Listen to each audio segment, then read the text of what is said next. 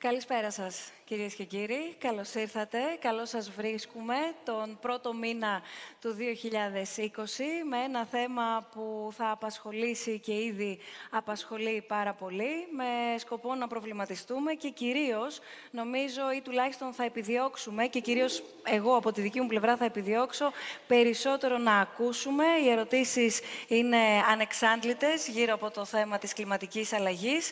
Άρα θα επιδιώξω και θα επιδιώξουμε όλοι μαζί, ελπίζω, κυρίως ξαναλέω, να ακούσουμε από όλους μας τους προσκεκλημένους όλα όσα έχουν να μοιραστούν σήμερα μαζί μας και βεβαίως να προσπαθήσουμε να βάλουμε και όλες τις πτυχές του θέματος, γιατί είναι πάρα πολλές, είναι σε κάθε τομέα που εξαρτώνται από την πορεία του κλίματος και κατ' επέκταση εξαρτάται η πορεία όλων μας από την πορεία του κλίματος. Είναι οι διάλογοι του Ιδρύματος Σταύρος Νιάρχος. Σας συναντάμε σήμερα στο Μουσείο Γουλανδρή Φυσικής Ιστορίας. Δεν είναι τυχαίος ο χώρος, όπως κανένας χώρος δεν είναι τυχαίος, ανάλογα με τη θεματική που ανοίγουμε κάθε μήνα σε αυτές τις συναντήσεις μας, ανοιχτές προς όλους και όλες που βρίσκεστε μαζί μας, είτε μας παρακολουθείτε διαδικτυακά μέσω του live streaming. Σας καλωσορίζουμε λοιπόν και όλους εσάς στην παρέα μας. Περιμένουμε τις δικές σας παρεμβάσεις, όλων όσοι βρίσκεστε εδώ, αλλά και όλων όσοι μας παρακολουθείτε μέσω του διαδικτύου, αλλά και όλων όσοι παρακολουθείτε όλα όσα συμβαίνουν εδώ σήμερα και πρόκειται να συζητήσουμε μέσα από τα social media. Μπορείτε να βρείτε τους λογαριασμούς των διαλόγων, SNF Dialogue, στο Instagram, στο Facebook και εκεί λαμβάνουμε τα σχόλιά σας, τα ερωτήματά σας. Βλέπετε εδώ και τα, τα account μας, τους λογαριασμούς μας, καθώς επίσης και τα hashtags είναι freedom of speech, γιατί αυτό προσπαθούμε να κάνουμε κάθε μήνα μέσω της πρωτοβουλίας μας και hashtag SNF Dialogues. Μας παρακολουθείτε μέσω του site μας snf.org live και snf.org dialogues για όσους θέλετε διαδικτυακά να στείλετε τα ερωτήματά σας. Θέλω να καλωσορίσω όλους και όλες που βρίσκεστε σήμερα εδώ μαζί μας και ανταποκριθήκατε στο κάλεσμά μας για να ανοίξουμε, ξαναλέω, αυτό το δύσκολο θέμα, παρά το γεγονός ότι το χρησιμοποιούμε με ιδιαίτερη ευκολία, θα έλεγα, στην καθημερινότητά μας. Έχω την αίσθηση και εκφράζω μία αίσθηση ενός πολίτη απλά αυτή τη στιγμή ότι αγγίζει και προβληματίζει σοβαρά μία κάπως πιο εκπαιδευμένη, θέλω να πιστεύω, κοινωνία. Εσείς γνωρίζετε καλύτερα, θα μας πείτε αυτό αν είναι μύθος ή αν είναι αλήθεια και τι μπορεί να γίνει για να, για να βελτιωθεί η κατάσταση. Παρ' όλα αυτά, νομίζω ότι ακούμε σε πολλά επίπεδα, γιατί ακούμε και από πολιτικούς πολλά να λέγονται, ακούμε και παρακολουθούμε από διάσημους έτσι, πολύ φανατικά μηνύματα έντονα να μεταδίδονται. Βλέπουμε όμως και μία νεότερη γενιά, η οποία έχει μπει πάρα πολύ δυναμικά σε ένα ούτως ή άλλως ευαισθητοποιημένο κοινό, γιατί οι νεότερες γενιές είναι πιο ενημερωμένες. Άρα το κενό νομίζω προκύπτει με εμάς, τους προηγούμενους που δεν ήμασταν και ενδεχομένως να μην είμαστε ακόμα τόσο καλά ενημερωμένοι, αλλά θέλω να δούμε πού βρισκόμαστε απέναντι σε σημεία των καιρών και πού βρισκόμαστε απέναντι σε μια πραγματικότητα που μας αφορά όλους και πρέπει να σκύψουμε λίγο πιο προσεκτικά στα πολλά κενά τα οποία έχουμε. Θέλω να καλωσορίσω, ξεκινώντας από τις κυρίες της ε, απόψινής μας συνάντησης, τη Φίβη Κουντούρη, καθηγήτρια στο Οικονομικό Πανεπιστήμιο Αθηνών και εκλεγμένη πρόεδρος του Ευρωπαϊκού Επιστημονικού Οργανισμού των οικονομολόγων του περιβάλλοντος και των φυσικών πόρων. Καλώς ήρθατε και ευχαριστούμε θερμά. Την Ελένη Ανδρεάδη, συγγραφέα σύμβουλος αηφορίας και ιδρύτρια της μη κυβερνητικής οργάνωσης Πράκτορες του Πλανήτη. Καλώς ήρθατε, κυρία Ανδρεάδη. Σας ευχαριστούμε πολύ θερμά και εσάς. Είναι ο κύριος Γερασόπουλος μαζί μας, διευθυντής ερευνών στο Εθνικό Αστεροσκοπείο Αθηνών, να δούμε τι λένε τα στοιχεία, γιατί σε κάποιες συζητήσεις έρχονται κάποια στοιχεία όχι απλά για να φιγουράρουν και να εντυπωσιάσουν, αλλά να μπορέσουν να μας δείξουν μία κατεύθυνση και να προσπαθήσουμε μετά μέσω ημών, με ύψιλο, να κατανοήσουμε πώς ερμηνεύονται και πού ακριβώς βρισκόμαστε.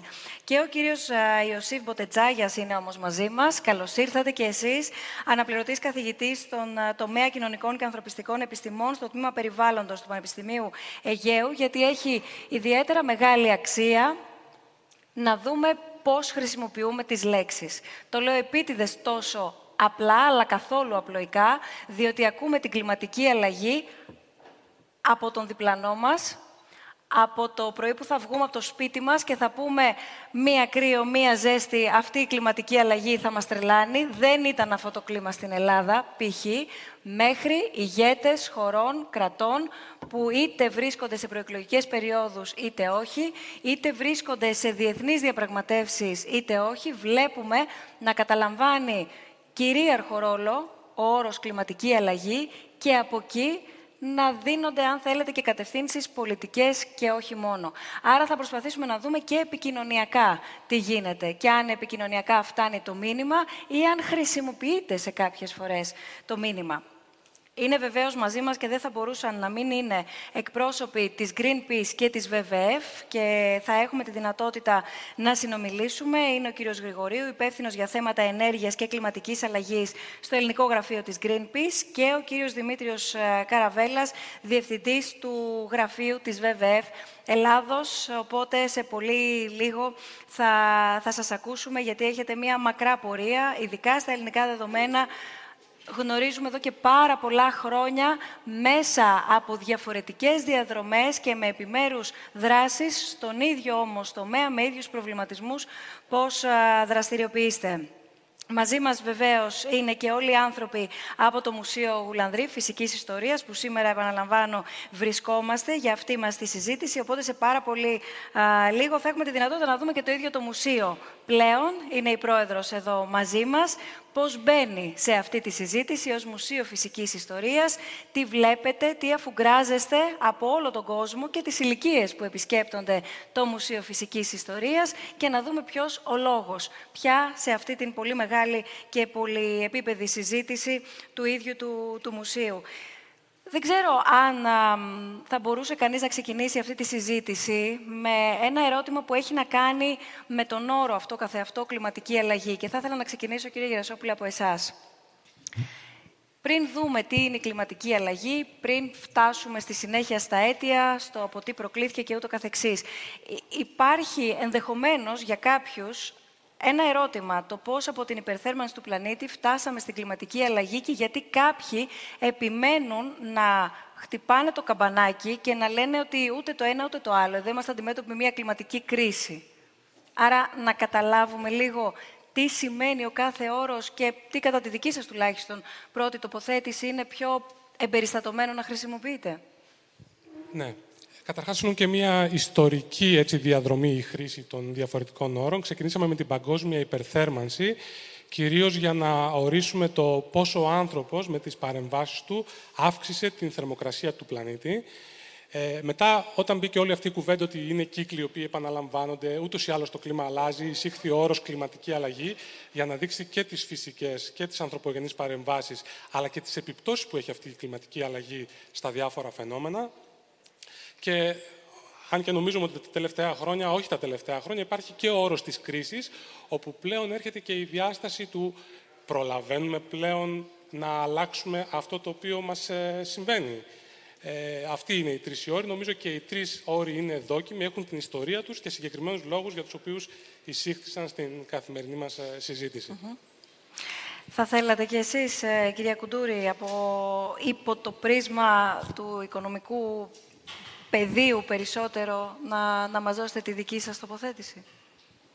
Εγώ θα συμφωνήσω απολύτως. Ε, θα, θα ήθελα να, να καταλάβουμε γιατί είναι σημαντικό να αντιληφθούμε αυτό που συμβαίνει ως κρίση. Είναι κρίση για τον άνθρωπο. Αλλάζει το κλίμα, αλλάζουν οι συνθήκες στον πλανήτη μας αλλά αυτό που είναι καθοριστικό είναι ότι εμείς ως ανθρώπινο είδος και η βιοπικιλότητα που μας περιβάλλει δεν θα μπορέσουμε να επιβιώσουμε στον πλανήτη αυτό. Ο πλανήτης μπορεί να επιβιώσει και με πολύ πιο ακραία ε, καιρικά περιβαλλοντικά φαινόμενα. Η κρίση αφορά τη δυνατότητα ημών να επιβιώσουμε σε αυτόν τον πλανήτη. Άρα αυτό που μας συμβαίνει και σε αυτό που πρέπει να ανταποκριθούμε δεν είναι ε, μια προσπάθεια να σώσουμε κάτι εκτός από μας, να σώσουμε τη φύση, να σώσουμε τον πλανήτη. Αυτή τη στιγμή καλούμαστε να σώσουμε τη δυνατότητα μας να υπάρχουμε σε αυτό το πλανήτη.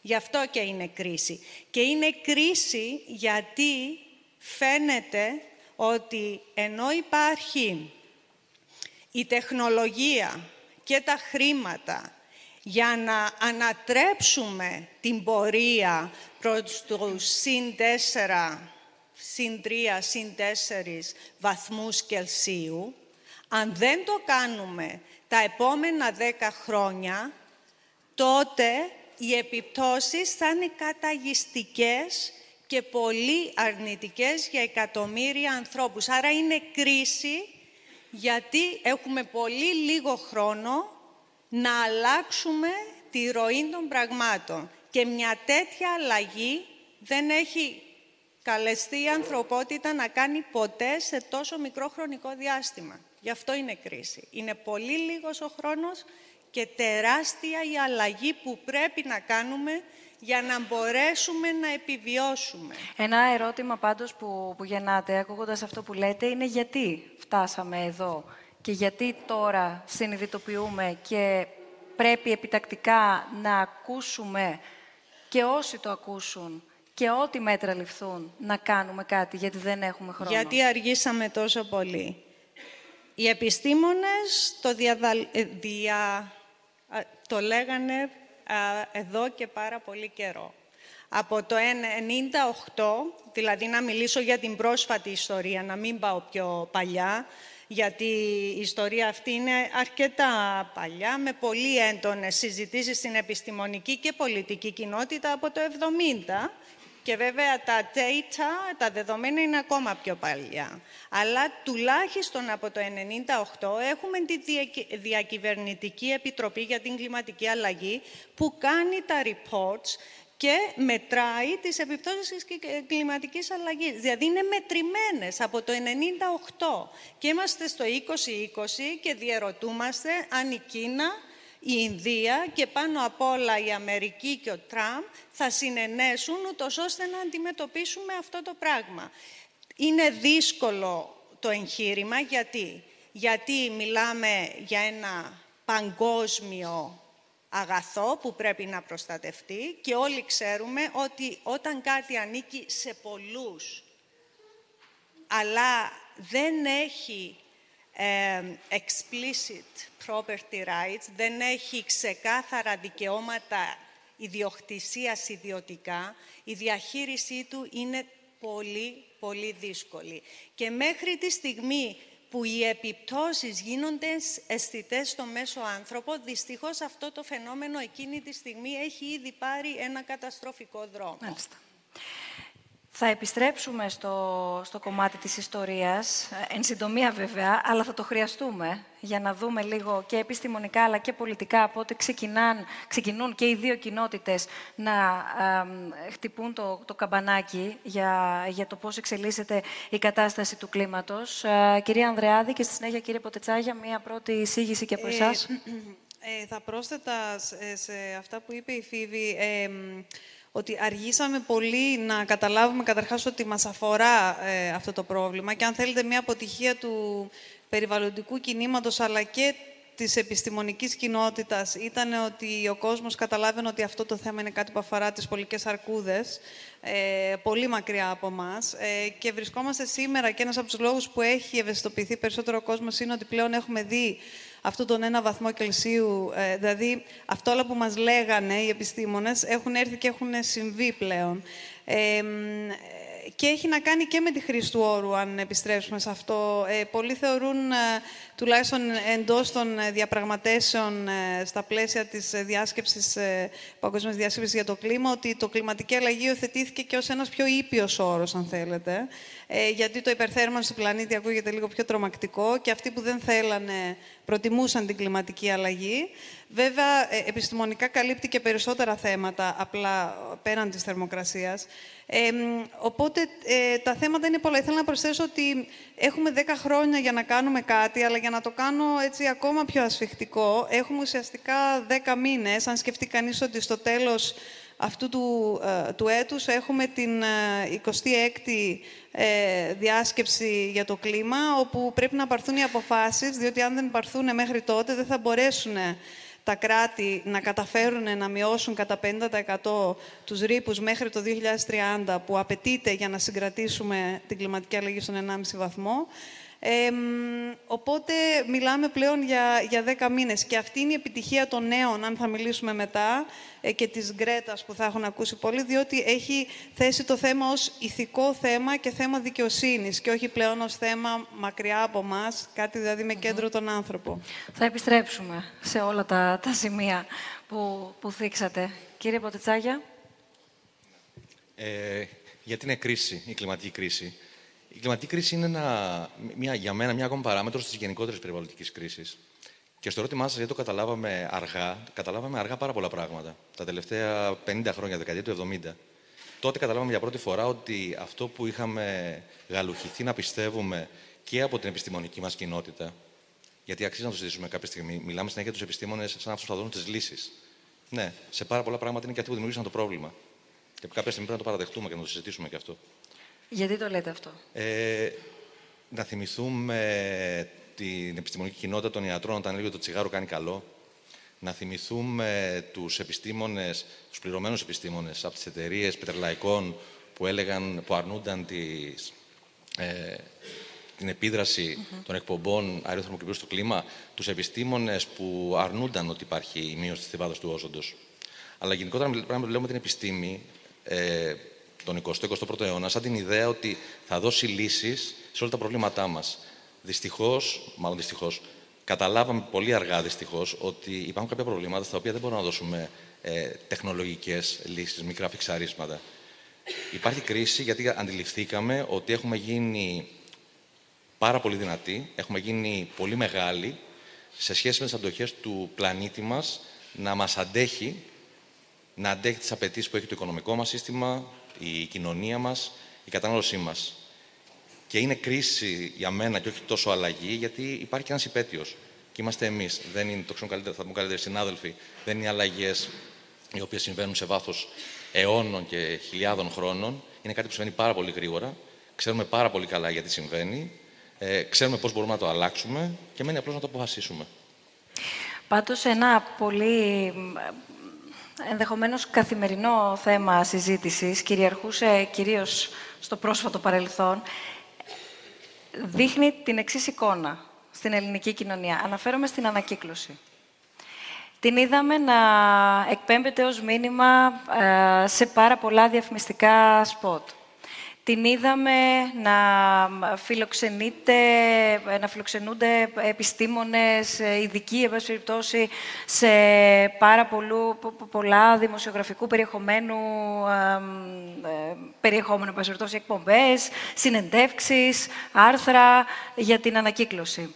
Είδαμε πάρα πολλά σχολεία. Την κατηγορία σχολείου όμως την αφήνω έξω, γιατί και πάλι συναντάμε τη νεότερη γενιά και δεν αναφέρομαι τώρα σε ό,τι, ό,τι βλέπουμε, γιατί θα έρθουμε σε αυτό. Αλλά όντως είδαμε λίγα χρόνια αργότερα ανθρώπους 18 χρονών να γνωρίζουν όλη την αλυσίδα της ανακύκλωσης. Αντιθέτως, είδαμε ενήλικες 25, 30, 35, 40, έστω να προσπάθησαν να την υιοθετήσουν και να την απέρριψαν. Γιατί έδειχναν μία δυσπιστία στο άντε και ανακυκλώνω. Θέλω να ξεκινήσουμε από τα καθημερινά. Ανακυκλώνω. Πηγαίνω στο σωστό κάδο. Αν υποθέσουμε ότι υπάρχει από το Δήμο μου σωστός κάδος. Μετά όμως δεν ξέρω πού πηγαίνει το κάθε σκουπίδι που πετάω. Άρα να ανακυκλώνω ή με κοροϊδεύουν. Υπάρχουν εδώ ευθύνες. Μιλάω για κάτι ε, καθημερινό για να φτάσουμε μετά στο, στο γενικό και στο παγκόσμιο. Ε, κάνω μια προσπάθεια. Ε, πολύ μεγάλο θέμα αυτό. Ε, και η ανακύκλωση γενικά έχει πολυφορεθεί, αν θέλετε, ε, διότι είναι κάτι πολύ εύκολο, ε, διότι δεν χρειάζεται να αλλάξουμε πάρα πολύ αυτά που κάνουμε. Δεν χρειάζεται να αλλάξει κάποια εταιρεία το ότι έχει σε πλαστικό τα ε, τα, προϊόντα, της, ε, και πετάει την μπάλα στον καταναλωτή. Έτσι. Οπότε ε, βάζω και ένα ερωτηματικό γύρω από την ανακύκλωση και ο λόγος που έχει χρηματοδοτηθεί πολύ και από εταιρείες στο κομμάτι της εκπαίδευσης είναι το ότι είναι βολικό από πολλές απόψεις. Οπότε θα, είναι σημαντικό να τονίσουμε την μείωση της κατανάλωσης και νομίζω και οι νέοι ήδη το βλέπουν αυτό, ε, απορρίπτουν τον καταναλωτισμό δηλαδή, ε, την μείωση και την ε, και την, ε, τις άλλες λέξεις, επαναχρησιμοποίηση ε, και τα λοιπά. Ε, τώρα, γιατί δεν ανακυκλώνουμε; Ε, δυστυχώς, η καχυποψία, ειδικά στη χώρα μας, είναι πολύ μεγάλη. Έχει να κάνει και με την ευαισθητοποίηση, έχει να κάνει και με τη δικαιολογημένη, θα έλεγα, ε, πολλές φορές καχυποψία. Αλλά παρόλα αυτά δεν θεωρώ ότι είναι δικαιολογία αυτό βέβαια. Ε, και, και εδώ βλέπουμε πολύ τους νέους να, ε, τουλάχιστον στο κομμάτι της εκπαίδευσης, πολλοί να πείθουν τους γονείς τους ότι είναι σημαντικό να γίνει αυτό, έστω και αν δεν ξέρουμε τελικά αν θα ανακυκλωθεί. Ε, και η μεγαλύτερη εικόνα είναι ότι η, ας πούμε, η ανακύκλωση πλαστικού, η χρήση ανακυκλωμένου πλαστικού έχει καταρρεύσει. Δηλαδή, ακόμα και το πλαστικό που ανακυκλώνεται δεν έχει που να πάει. Ε, δεν έχει πολλά προβλήματα το, το θέμα της ανακύκλωσης, αλλά φυσικά η, η παιδεία πρέπει να υποστηρίζεται και από την κουλτούρα μιας χώρας και εκεί έχουμε σαφέστατα κενά. Σοβαρά προβλήματα έχουμε, όχι απλά κενά. Σαφώς. Αν μου επιτρέπετε, να συμφωνήσω απόλυτα και είναι πολύ σημαντικό για να το συνδέσουμε στο θέμα της κλιματικής αλλαγής. Αυτό που μόλις ακούστηκε, η ανακύκλωση ε, προωθήθηκε στις ΗΠΑ τη δεκαετία του 70 συντονισμένα από επιχειρήσεις οι οποίες προσπαθούσαν να πετάξουν τον μπαλάκι του τι θα κάνουν με το πλαστικό στον καταναλωτή. Δηλαδή στο ατομικό. Είσαι κακός άνθρωπος αν δεν ανακυκλώνεις, άρα ανακύκλωση για να σωθεί ο πλανήτης. Χρειάστηκε να περάσουν 50 χρόνια για να φτάσουμε σήμερα και να συζητάμε για την απογόρευση των πλαστικών. Κάτι αντίστοιχο συμβαίνει και σήμερα με την κλιματική αλλαγή. Είναι πολύ πιο εύκολο και συμφέρει κάποιος να πετάξουμε τον μπαλάκι στον απλό πολίτη, ο οποίος πρέπει να είναι συνειδητοποιημένος και πρέπει να διαμαρτύρεται και πρέπει να αγοράζει με τον ΑΒ τρόπο, παρά να ανοίξει μια πολύ μεγαλύτερη συζήτηση για το ποιες είναι οι επιλογές οι οποίες προσφέρονται στον πολίτη και ποια συμφέρονται είναι αυτά τα οποία εξυπηρετούνται για να έχουμε τις συγκεκριμένες επιλογές. Αυτό σαν ναι. επίγνωση. Ήθελα να πω ότι γενικώς ανοίξαμε ένα πάρα πολύ σημαντικό κεφάλαιο, το οποίο είναι το κεφάλαιο της εκπαίδευσης. Το καλό το μήνυμα είναι ότι όταν εκπαιδεύσουμε τις νέες γενιές, το παράδειγμα της ανακύκλωσης, εγώ θα πω το παράδειγμα της χρήσης του νερού. Θυμόμαστε ότι ανοίγαμε τη βρύση στο σπίτι και μπορούσε να τρέχει για δύο ώρες για να εξυπηρετήσουμε μια ανάγκη, οτιδήποτε. Άρα μπορούμε να εκπαιδευτούμε. Το κακό μήνυμα είναι ότι στο θέμα της κλιματικής αλλαγής αυτό λείπει παντελώς από όλες τις βαθμίδες mm. τη εκπαίδευσης. Και είναι κάτι που θα πρέπει να ξεκινήσει από τα νηπιαγωγεία και τα δημοτικά και να φτάσει και στα μεγαλύτερα πράγματα. Και είναι πολύ σημαντικό και μου, με, δεν με εξέπληξε, αλλά μου άρεσε το γεγονός ότι στην Επιτροπή Αντιμετώπισης για την Κλιματική ε, Αλλαγή που συμμετέχουμε με την ΦΥΒΗ, ενώ θα περίμενες να δεις πράγματα τεχνοκρατικά, ένα, δύο, τρία πράγματα που υπάρχουν ούτως ή άλλως, το πρώτο μπουλε της συζήτησης ήταν εκπαίδευση, αλλαγή της νοοτροπίας, για να φτιάξουμε το μέλλον από τώρα. Μακάρι. Είναι, ε, είναι πολύ σημαντικό να, να έχεις τη δυνατότητα να εξηγείς την προοπτική οποιασδήποτε αλλαγής θέλεις να φέρεις, είτε στο πολιτικό επίπεδο ευρύτερα, σε όλη τη χώρα, είτε στο τοπικό επίπεδο, είτε ακόμα και στην οικογένεια, να το εξηγήσει σε ανθρώπους που καταλαβαίνουν. Είναι πολύ σημαντικό. Να βρεις τον τρόπο να το εξηγήσεις. Όλοι οι άνθρωποι μπορούν να καταλάβουν. Ακριβώς. Άρα χρειάζεσαι την εκπαίδευση. Ε, Παραδείγματος χάρη, η ανακύκλωση είναι ένα σημαντικό πράγμα που μπορείς να κάνεις για να μειώσεις την κλιματική αλλαγή. Πώς το ξέρουμε. Η, ανα... η ανακύκλωση είναι μέρος αυτού που λέμε κυκλική οικονομία. Η κυκλική θα οικονομία... φτάσουμε σε αυτό. Okay. Μην πάμε στην οικονομία, α, μην τα μπερδέψουμε όλα. Όχι. Εγώ ξεκίνησα από κάτι καθημερινό. Όχι, η κυκλική οικονομία δεν έχει σχέση με την οικονομία. Η κυκλικότητα της παραγωγής που λέγεται circular economy, δηλαδή η ανακύκλωση είναι μέρος ε, του παραγωγικού μοντέλου, του κυκλικού παραγωγικού μοντέλου, το οποίο αν εφαρμοστεί μπορεί να μειώσει τις εκπομπές διοξιδίου του άνθρακα και άλλων αερίων του θερμοκηπίου κατά 45% από τη βαριά βιομηχανία. Εδώ όμως το κομβικό, και θα μας το δείξετε στη συνέχεια, γιατί επαναλαμβάνω έχει νόημα να σταθούμε, έχει νόημα να δούμε πώς οι πολιτικές φτάνουν στον πολίτη και πώς ο πολίτης μπορεί να έχει επίδραση, η κίνησή του, η πράξη του, η καθημερινότητά του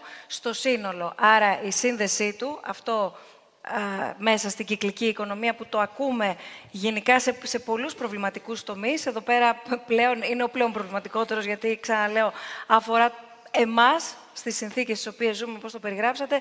Θέλω να το δούμε στη, στη συνέχεια. Επειδή είδαμε όλοι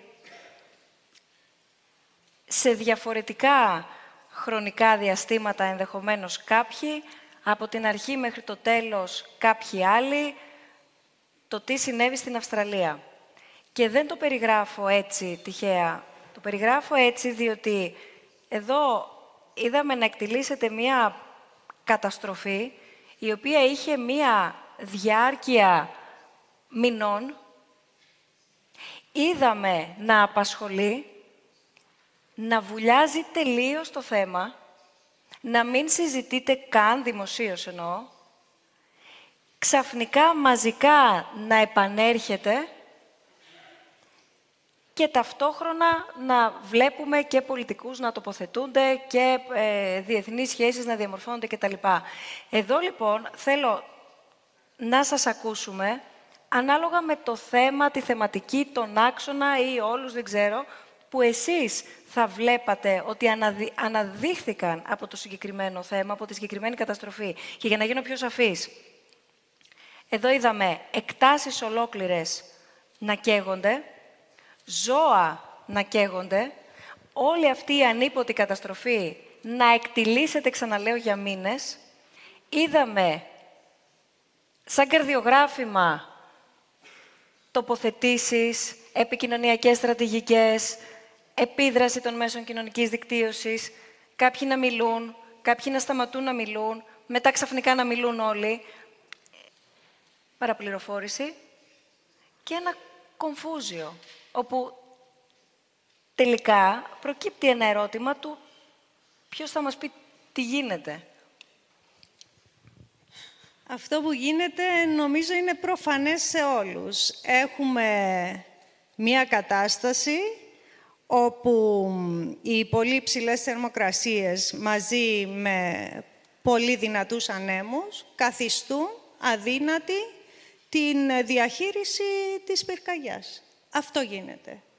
Και αυτά όλα, ε, αυτή είναι τρομερή εικόνα, αυτά όλα έχουν προβλεφθεί. Αυτά όλα είναι γραμμένα, όχι απλά υπομένα. Είναι γραμμένα. Και γιατί δεν είναι υλοποιημένα; Η Αυστραλία ακόμα και σήμερα, στη Μαδρίτη που ήμασταν στη ΚΟΠ, ε, ε, τον, πριν ένα μήνα, το Δεκέμβρη δεν έχει, δεν έχει συμφωνήσει στην, ε, στις μειώσεις του, των εκπομπών των αερίων του θερμοκηπίου που ε, πρέπει με βάση την, το Paris Agreement. Η Αυστραλία ακόμα και σήμερα δεν είναι μέρο, ε, χώρα που υπογράφει αυτό το Paris Agreement. Αυτή τη στιγμή είμαστε μπροστά από ένα τέτοιο τεράστιο φαινόμενο, έχει καταστραφεί η βιοπικιλότητα στις χώρες τους, έχουν χαθεί ζωές, έχουν χαθεί περιουσίες, έχει χαθεί εμπιστοσύνη στον κρατικό διαχειριστικό τομέα, έχει χαθεί εμπιστοσύνη στον πολιτικό τομέα και όμως βλέπεις ότι ακόμη, βλέπουμε όλοι, ότι ακόμη δεν συνυπογράφουν. Για μένα αυτό το πράγμα ε, είναι μια τρομερή πολιτική ανικανότητα. Σε αυτό το σημείο η ανικανότητα αφορά τους πολιτικούς ηγέτες. Είναι έλλειψη ηγεσίας.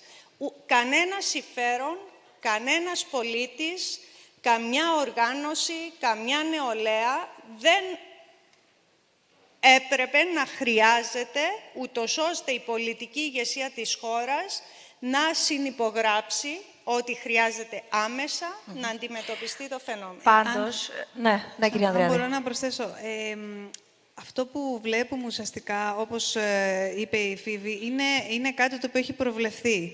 Ε, είναι μια σειρά, ε, μόνο αυτόν τον χρόνο είδαμε το καλοκαίρι στη Σιβηρία, στα δάση Σιβηρίας φωτιά, κάει και περιοχή του μεγέθους του Βελγίου. Είδαμε τις φωτιές στον Αμαζόνιο τον Αύγουστο, που κάει και αντίστοιχα περιοχή της αν θυμάμαι καλά, Χαβάης, Κονέτικα, Νιου Τζέρζεϊ και Νιου Χάμσερ μαζί για να φανταστούμε. Και τώρα ε, στην Αυστραλία μέγεθος του Ηνωμένου Βασιλείου έκταση. Ε, αυτά όλα μόνο φέτος. Ε, για να μην μιλήσουμε για το, για το 18 που είχαμε και στην Καλιφόρνια τις φωτιές ε, στο Μάλιμπο, αν θυμάστε, και που έγινε και γνωστό λόγω των... Ε, είναι δηλαδή κάτι το οποίο το, το βλέπουμε, έχει και αυτά όλα μόνο φωτιές. Έχει προβλεφτεί, ακριβώς. Δεν είναι τυχαίο, 17 Δεκεμβρίου ήταν η πιο ζεστή μέρα που έχει καταγραφεί ποτέ στην Αυστραλία. 42 βαθμοί. 42 βαθμοί, 40% ας με διορθώσει ο κύριος Γερασόπουλος, μείωση στην ε, βροχόπτωση. Ε, δηλαδή μιλάμε πράγματα τα οποία ήταν ε, προβλέψιμα. Ε, το, η ηρωνία, αν μπορεί κανείς να χρησιμοποιήσει αυτή τη λέξη για αυτή την απίστευτη τραγωδία, ε, είναι ότι η Αυστραλία ε, είναι από αυτούς που δυσχεραίνουν το Δεκέμβριο, δυσχεραίναν τη συμφωνία. Είναι μια κυβέρνηση, να πούμε ότι είναι ο μεγαλύτερος εξαγωγέας του άνθρακα παγκοσμίως. Δυστυχώς και η κυβέρνηση, αλλά και όλα τα πολιτικά δρόμενα είναι πολύ εξαρτημένοι από το λόμπι του άνθρακα.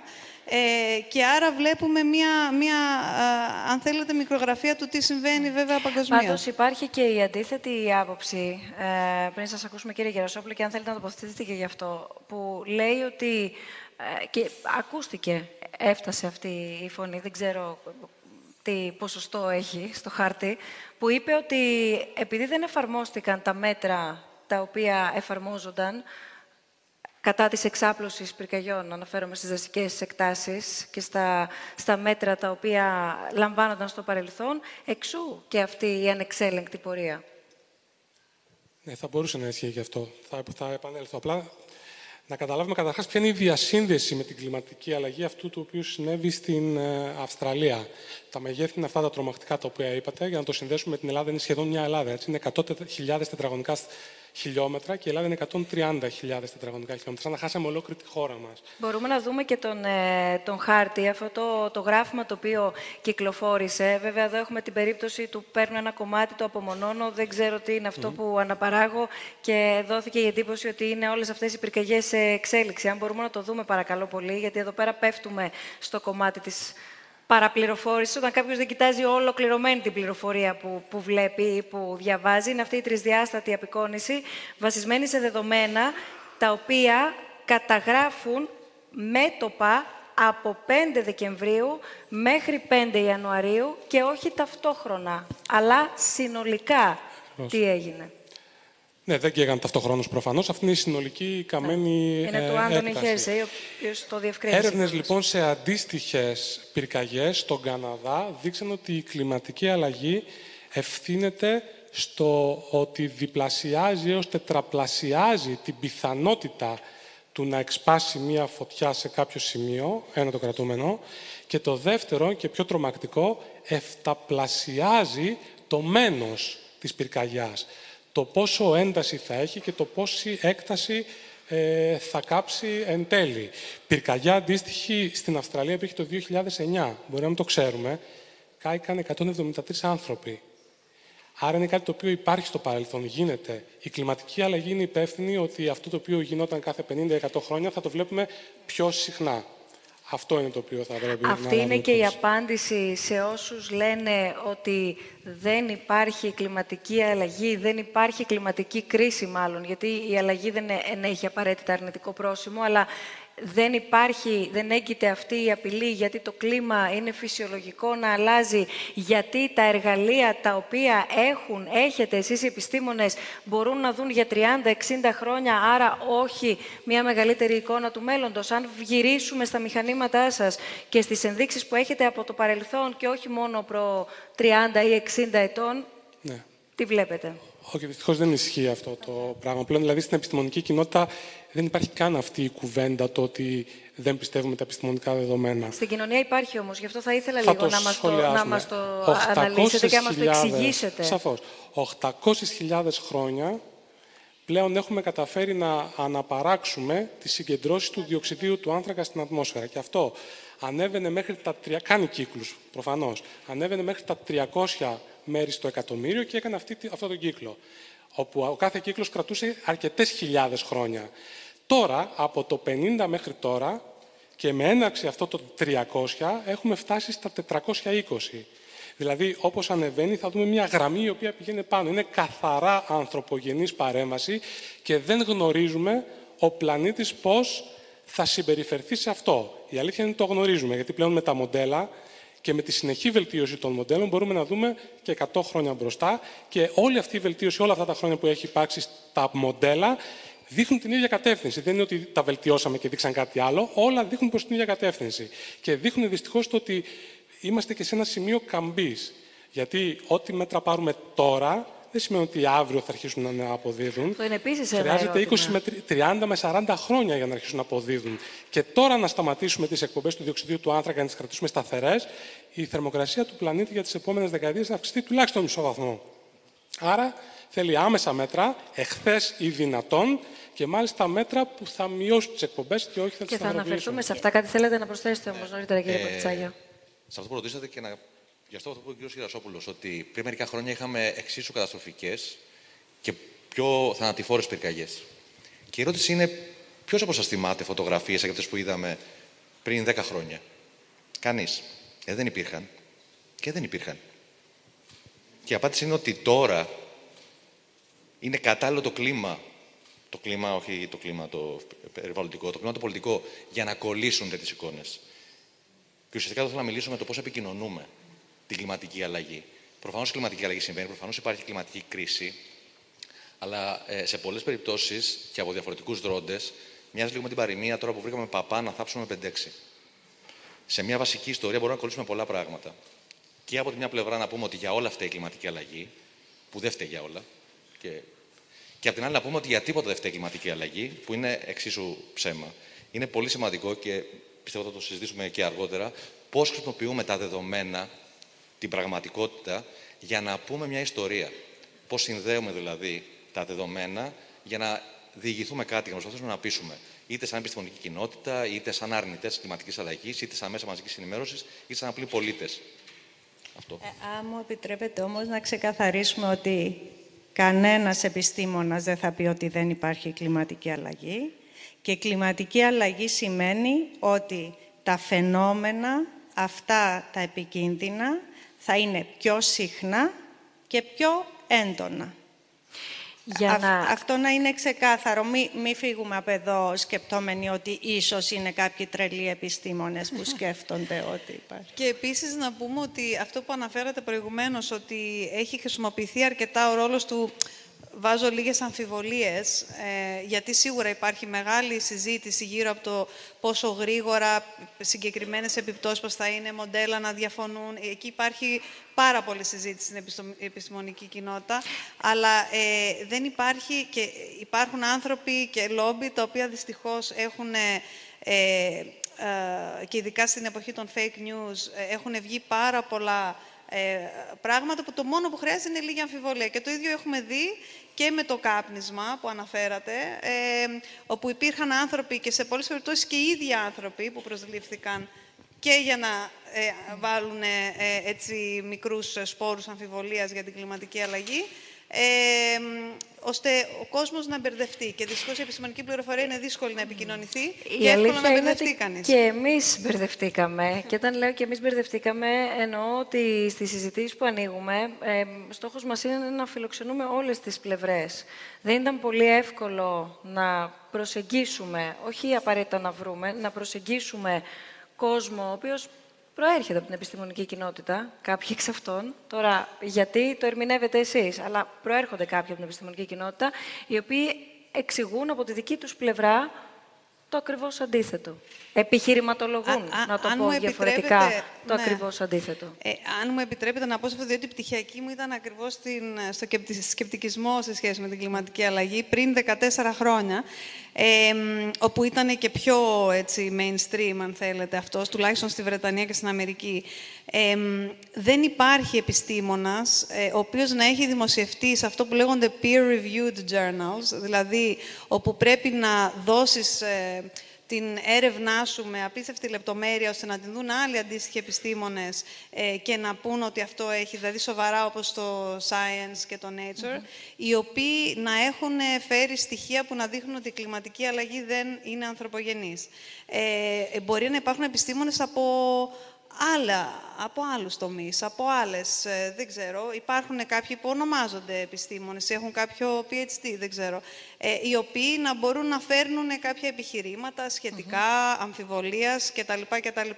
Ε, διορθώστε με, αλλά είναι, είναι το ίδιο συχνά χρησιμοποιούν το παράδειγμα ότι πας σε ένα γιατρό, έστω και ας πούμε ότι υπάρχει ο ένας. Ε, και οι 99 σου λένε πρέπει να χειρουργηθείς και ο ένας σου λέει δεν πρέπει να χειρουργηθείς μάλλον θα χειρουργηθείς, έτσι. Να πω κάτι. Ε, προφανώς συμφωνούμε όλοι ότι η επιστημονική ομοφωνία είναι ότι η κλιματική αλλαγή συμβαίνει. Δεν, δεν τίθεται συζήτηση σε αυτό. Αλλά όταν μιλάμε συνέχεια και το αναφέρετε και εσείς για τους όρους αμφιβολία και αβεβαιότητα, πρέπει να ξεκαθαρίσουμε τι εννοούμε. Ε, γιατί το να επιμένουμε, αυτό που είπα και προηγουμένως, ότι τα πάντα είναι βέβαια, ουσιαστικά δίνουμε ε, όπλο στους αρνητές κλιματικής αλλαγής. Mm. Δηλαδή θα έρθει κάποιος να σου πει πολύ ωραία, αφού τα πάντα είναι βέβαια και ξεκάθαρα, πόσο ακριβώς θα ανέβει η στάθμη της θάλασσας στο νήσο Λέσβο το έτος 2052, σε αυτό δεν υπάρχει απάντηση. Αλλά πρέπει να καταλάβουμε ότι η αμφιβολία και η αβεβαιότητα, μάλλον η αβεβαιότητα, είναι κάτι με το οποίο ε, είναι ενσωματωμένο στην επιστήμη μας. Έτσι γίνεται επιστήμη. Και όχι μόνο στην επιστήμη, αν μου επιτρέπετε, αλλά ποιος μπορεί να κάνει προβλέψεις με βεβαιότητα; Ο, οποιαδήποτε στιγμή φεύγεις από το παρόν και θες να πεις κάτι με το, για το μέλλον, εκείνη τη στιγμή μπαίνει η αβεβαιότητα μέσα στο πλαίσιο στο οποίο σκέφτεσαι. Ακόμα και για το παρόν και για το παρελθόν, επειδή η γνώση μας είναι αρκετά μεγάλη βέβαια πια, αλλά είναι και οριοθετημένη, και επειδή δεν έχουμε ούτε ανακαλύψει, ούτε αποκρυπτογραφήσει τα πάντα, ακόμα και για το παρόν δεν έχουμε απόλυτη βεβαιότητα. Πόσο μάλλον για πράγματα για τα οποία αφορούν το μακρύ μέλλον, γιατί όπως είπε και ο αγαπημένος μου συνάδελφος εδώ πέρα, οι επιπτώσεις των παρεμβάσεων μας σήμερα θα θα, είναι, θα πραγματοποιηθούν, προσπαθώ να βρω τις ελληνικές λέξεις, θα πραγματοποιηθούν σε 30-40 χρόνια. Άρα, για να πεις ότι, κύριε πολιτικέ, σε παρακαλώ, κάνε αυτή την επένδυση, κάνε αυτό το έργο, ούτως ώστε να μειώσεις τις επιπτώσεις αυτές. Η μείωση θα είναι τόση σε 40 χρόνια. Προφανώς μιλάς σε ένα πλαίσιο αβεβαιότητας. Επίσης, είναι αρκετά σημαντικό να καταλάβουμε ότι υπάρχει αυτό που λέγεται αβεβαιότητα και υπάρχει και αυτό που λέγεται βαθιά αβεβαιότητα, deep uncertainty. Όταν μιλάμε για απλή αβεβαιότητα σε ένα πλαίσιο σύντομου χρόνου, μιλάμε για το ότι ξέρουμε την πιθα... τις πιθανότητες των πιθανών events. Όταν μιλάμε για βαθιά βεβαιότητα, τότε δεν είμαστε κάθε θέση να υπολογίσουμε τις πιθανότητες. Και αυτή τη στιγμή για πολλά από τα θέματα που αφορούν την κλιματική ε, αλλαγή αντιμετωπίζει η επιστημονική κοινότητα tip uncertainty. Όχι για το αν υπάρχει κλιματική αλλαγή, αλλά ποιε θα είναι οι επιπτώσεις, οι θετικές ελπίζομαι, των παρεμβάσεων που θα κάνουμε εμείς σήμερα. Τα θέματα είναι εξαιρετικά πολύπλοκα και εξαιρετικά αβέβαια. Το μόνο βέβαιο είναι ότι υπάρχει κλιματική αλλαγή και ότι πρέπει να πάρουμε όποιες ε, ε, πρέπει να πάρουμε σωστές αποφάσεις για αντιμετώπιση της. Κύριε Γεράσο, ναι, ναι, ναι, ναι. Με ένα παράδειγμα, και συμφωνώ απόλυτα. Ε, να το απλοποιήσω λίγο.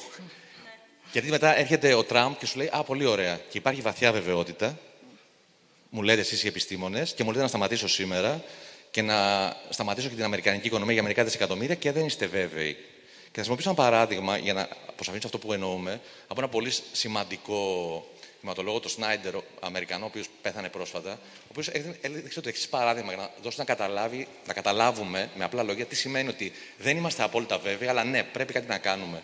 Και λέει: Φανταστείτε ότι πηγαίνετε για μια εξέταση ρουτίνας, σε ένα check-up στο γιατρό και βγάζετε μια ακτινογραφία θώρακα και βρει μια σκιά. Και σου λέει ο γιατρός, δεν ξέρω τι είναι, ε, έχεις δύο επιλογές. Ή θα κάνουμε τώρα κάποιες εξετάσεις που κοστίζουν, που θα πονέσεις, που δεν θα. μπορεί να μην και τίποτα. Οπότε τσάμπα ο κόσμος, τσάμπα τα λεφτά. Ή έχεις την άλλη επιλογή, να έρθεις σε έξι μήνες, να βγάλουμε μια νέα ακτινογραφία και να δούμε αυτή η σκιά μήπως μεγάλωσε. Και τότε θα καταλάβουμε όλοι τι είναι. Και ρώταγε ο Σνάιντερ το ακροατήριό του, εσείς τι θα κάνατε. Ανάλογα με την απάντηση που θα δώσετε σε αυτό το ιατρικό παράδειγμα, είναι η απάντηση που πρέπει να δώσουμε σαν κυβερνήσεις, σαν κράτη, σαν πολίτε, το τι πρέπει να κάνουμε για την κλιματική αλλαγή με αυτά που ξέρουμε σήμερα. Πάντως, ε, το θέμα της αβεβαιότητας καλά το θέτουμε. Η επιστημονική κοινότητα το ξέρει και ζει από αυτό. Η αβεβαιότητα είναι και η περιέργεια που κάνει την επιστημονική κοινότητα να ψάχνει.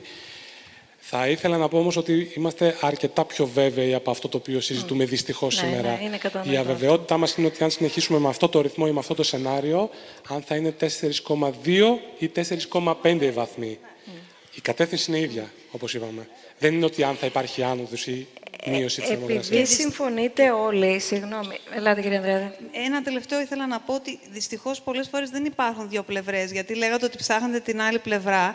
Δεν υπάρχει άλλη πλευρά και αυτό ήταν ένα πρόβλημα με τα ΜΜΕ πολύ καιρό και ο λόγος που καθυστέρησε να προχωρήσει η συζήτηση, ότι πάντα έπρεπε να φέρουν και την άλλη άποψη. Ε, καλά, ε, θα μου επιτρέψετε τώρα ότι αλλά... αυτό δεν είναι σοβαρό ναι. επιχείρημα που ακούω. Ναι. Δεν ήταν μόνο να φέρουν την άλλη ναι. άποψη. Το θέμα για μένα, αν θέλετε, είναι ε, ε, πρώτα απ' όλα εμείς ως διάλογοι εδώ και όχι ναι. ως μέσον, ε, οφείλουμε να φέρουμε την άλλη άποψη. Από όπου και αν διατυπώνεται. Ναι. Και διατυπώνεται η άλλη άποψη. Απλά... Κοινωνικά, συγγνώμη, ναι. επιτρέ... ναι. επιτρέψτε μου. Κοινωνικά, σε επίπεδο πολίτη, ναι, σε επίπεδο πολίτη. Υπάρχει κόσμος που, σαφώς, που διαφωνεί σε αυτό. Δεν μπορείτε να πείτε ότι ναι. το όλο συμφωνεί σε αυτό. Σε Τώρα, επίπεδο. αναφορικά με τα μέσα ναι. ενημέρωσης, για να ακριβολογούμε, εδώ πέρα ανοίγει μια πάρα πολύ μεγάλη συζήτηση το πώς προσεγγίστηκε το θέμα κλιματική αλλαγή. Όχι στο συγκεκριμένο θέμα, εάν επιχειρήθηκε να φιλοξενηθούν οι δύο απόψεις. Εδώ δεν επιχειρείται άλλο και άλλο να φιλοξενηθούν οι δύο απόψεις. Άρα δεν εξαντλήθηκε εκεί. Δεν είναι αυτό το πρόβλημα. Όχι, όχι, νομίζω με παρεμηνεύσατε. Για να το λέμε ε, ακριβώς ε, πώς ε, συμβαίνει. Αυτό που εννοώ, διότι όπως εξήγησα έχω κάνει έρευνα πάνω σε αυτό το θέμα, η επιστημονική, διότι για πολύ καιρό τα ΜΜΕ θέλαν να φιλοξενήσουν επιστήμονες που να πούν το αντίθετο, γιατί είναι η φύση το ΜΜΕ να γίνει συζήτηση. Κάποιος θα πει κάτι και κάποιος θα πει το κάτι άλλο. Δυστυχώς δεν υπάρχει το κάτι άλλο επιστημονικά για να πει κάποιος, υπάρχει το κάτι άλλο για να πει το πόσο αυτά τα οποία είπαμε σε σχέση με την αβεβαιότητα, αλλά όχι για το αν συμβαίνει ή όχι. Επειδή θέλω να προχωρήσουμε, επιτρέψτε μου τη, τη συζήτηση. Υπάρχει, υπάρχει, συγγνώμη, επειδή υπάρχουν ερωτήματα τα οποία δεν μπορώ να τα ακούσω, μου τα λέτε, αν μπορώ γραπτός παρακαλώ να τα έχω για να μπορέσω να τα βάλω στη συζήτηση. Θέλω να, να δούμε, για να μην βλέπουμε μόνο τι συμβαίνει έξω από το σπίτι μας, αν και σπίτι μας είναι ολόκληρος ο πλανήτης. Το ζήσαμε με τον πλέον τραγικό τρόπο στη χώρα μας. Ε, το, το τραγικό που συνέβη στη Μάνδρα και λίγους μήνες μετά στο Μάτι. Με τις πλημμύρες στη μία περίπτωση, με την πυρκαγιά στη δεύτερη περίπτωση. Εδώ ακούστηκαν πολλά. Εδώ ε, πάρα πολλοί κόσμος θρύνησε πρώτα απ' όλα πάρα πολύ κόσμο. Εδώ υπήρξε και πάρα πολύ κανιβαλισμός. Θα μου επιτρέψετε αυτή τη λέξη να χρησιμοποιήσω, γιατί δεν χωράει καμία έκδοση σε αυτή τη λέξη. Αυτό που θέλω να ρωτήσω είναι ότι είναι εάν, επειδή ακούσαμε και τη λέξη κλιματική, και τις λέξεις κλιματική αλλαγή, εάν όντως παρατηρήθηκαν και αν όντως, αν όντως, κύριε Γερασόπουλε, καταγράψατε και διαφορετικά στοιχεία, καταγράψατε νέα δεδομένα και αν ναι, ποια είναι αυτά τα οποία ναι, να μην υποδηλώνουν μόνο ένα, αυτό που ονομάζουμε τουλάχιστον όλοι οι υπόλοιποι, ακραίο καιρικό φαινόμενο, αλλά να δείχνουν ότι κάτι έχει αλλάξει. Ναι, όπως καταρχάς τα ξέρετε και στα δύο έτσι, αυτά περιστατικά το αστεροσκοπείο με τις μετρήσεις και τις δορυφορικές του παρεμβάσεις πρωτοστάτησε και προσπάθησε να τα καλύψει με τον καλύτερο δυνατό τρόπο. Ας πάμε στην περίπτωση της μάνδρας. Στην περίπτωση της μάνδρας, μέσα σε έξι ώρες έριξε 200 χιλιοστά, περισσότερα από 200 χιλιοστά βροχής.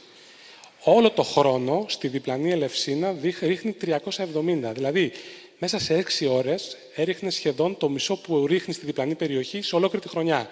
Άρα ήταν ένα όντως ακραίο, πολύ εντοπισμένο χωρικά φαινόμενο, η συχνότητα του οποίου βάσει της κλιματικής αλλαγής θα είναι μεγαλύτερη τα επόμενα χρόνια. Φταίει μόνο η κλιματική αλλαγή; Όχι. Διότι αν δεν υπήρχαν αυθαίρετες ανθρώπινες παρεμβάσεις που μπάζουν τα ρέματα ή αν υπήρχαν σωστά αντιπλημμυρικά έργα που αποφασίστηκαν ε, εκ των υστέρων και ε, σωστές συντήρηση υποδομών κτλ., δεν θα ήταν τόσο μεγάλη έκταση. Το φαινόμενο θα ήταν εκεί.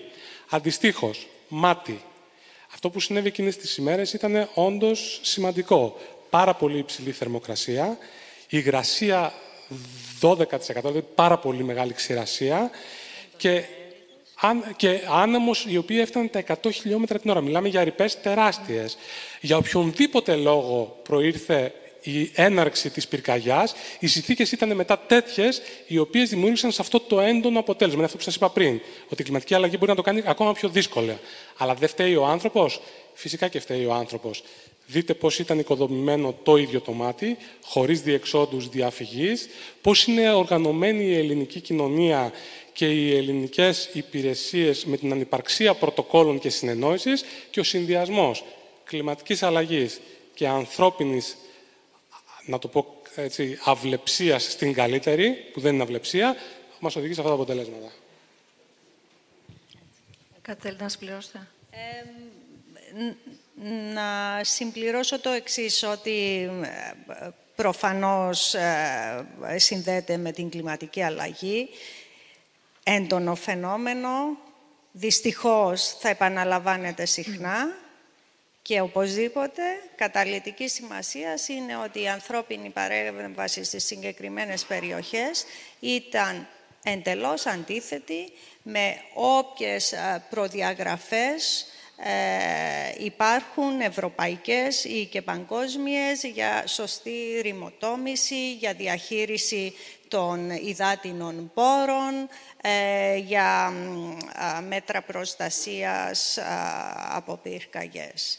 Δηλαδή ήταν σχεδόν μοιραίο αυτό που έγινε ε, ο συνδυασμός της πολύ κακής ανθρώπινης παρέμβασης και ε, της έντασης του φαινομένου της κλιματικής αλλαγής.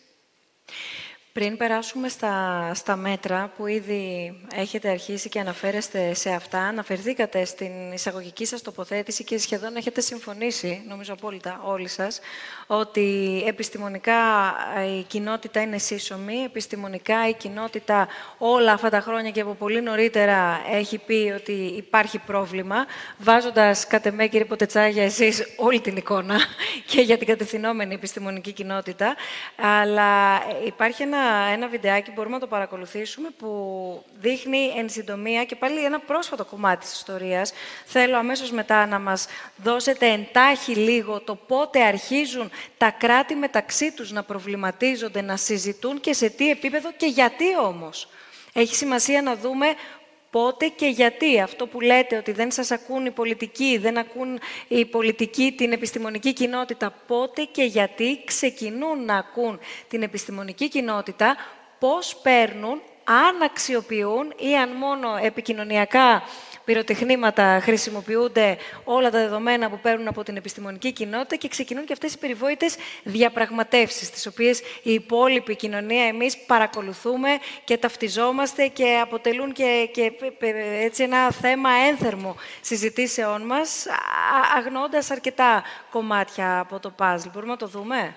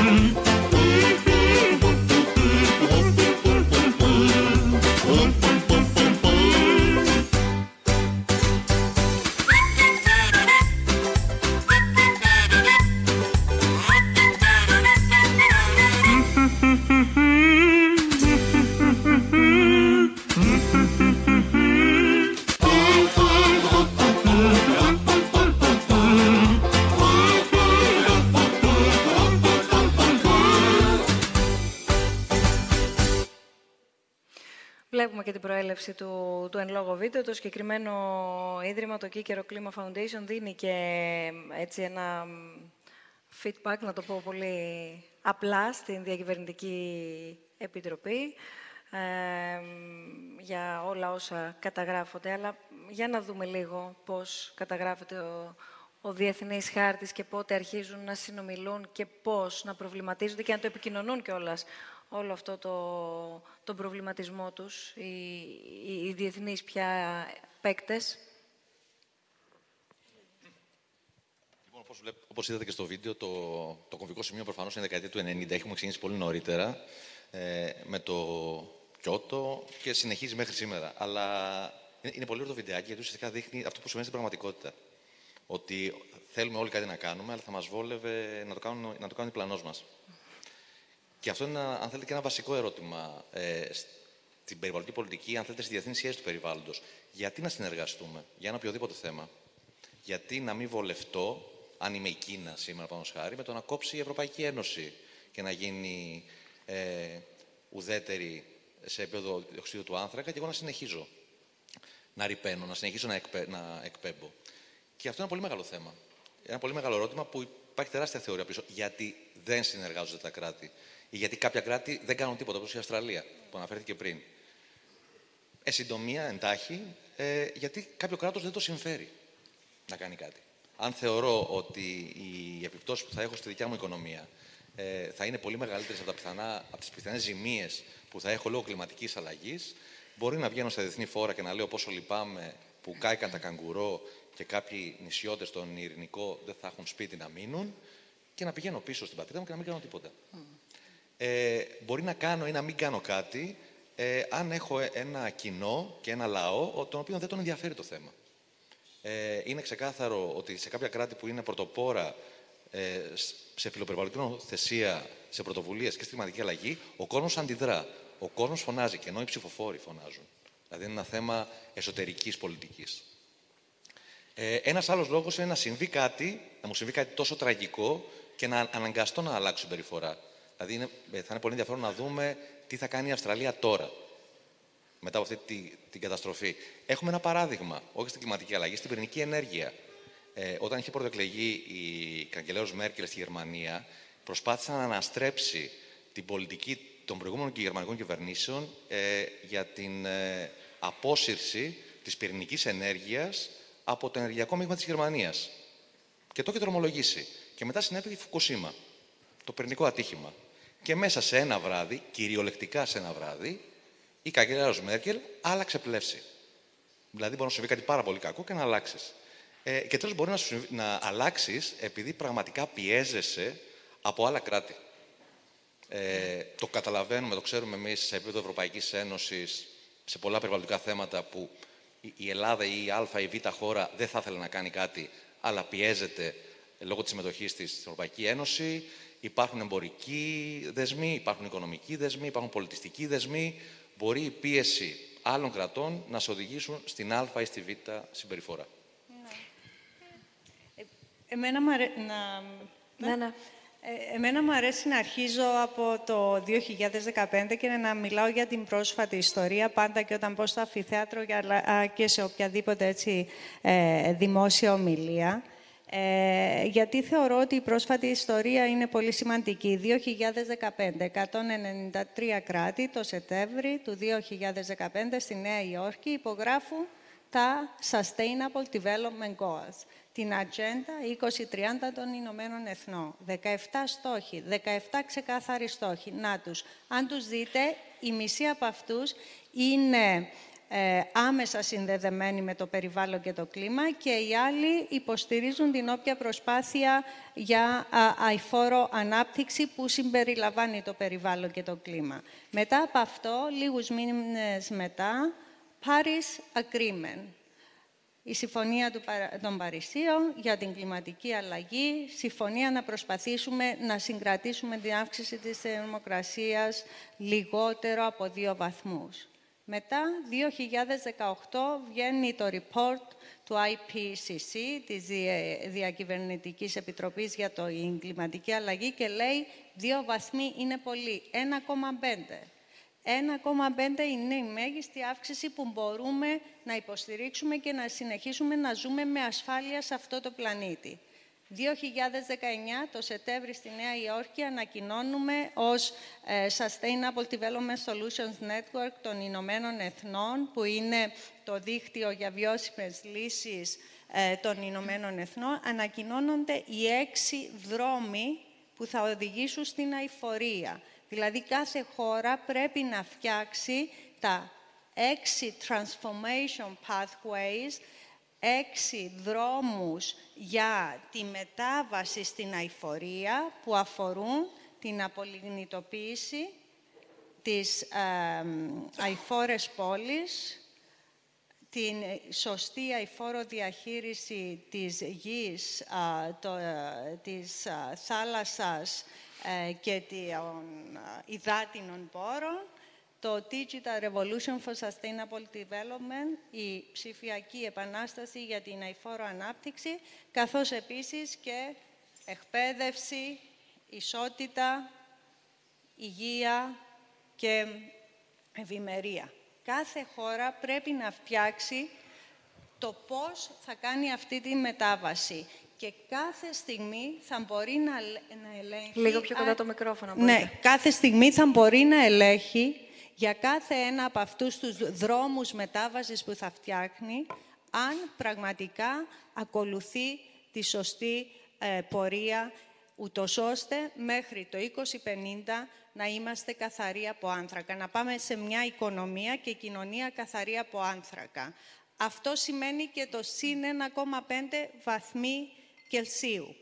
Σημαίνει 20-50 καθαρή ε, κοινωνία από άνθρακα. Αυτοί οι δρόμοι μπορούν να φτιαχτούν.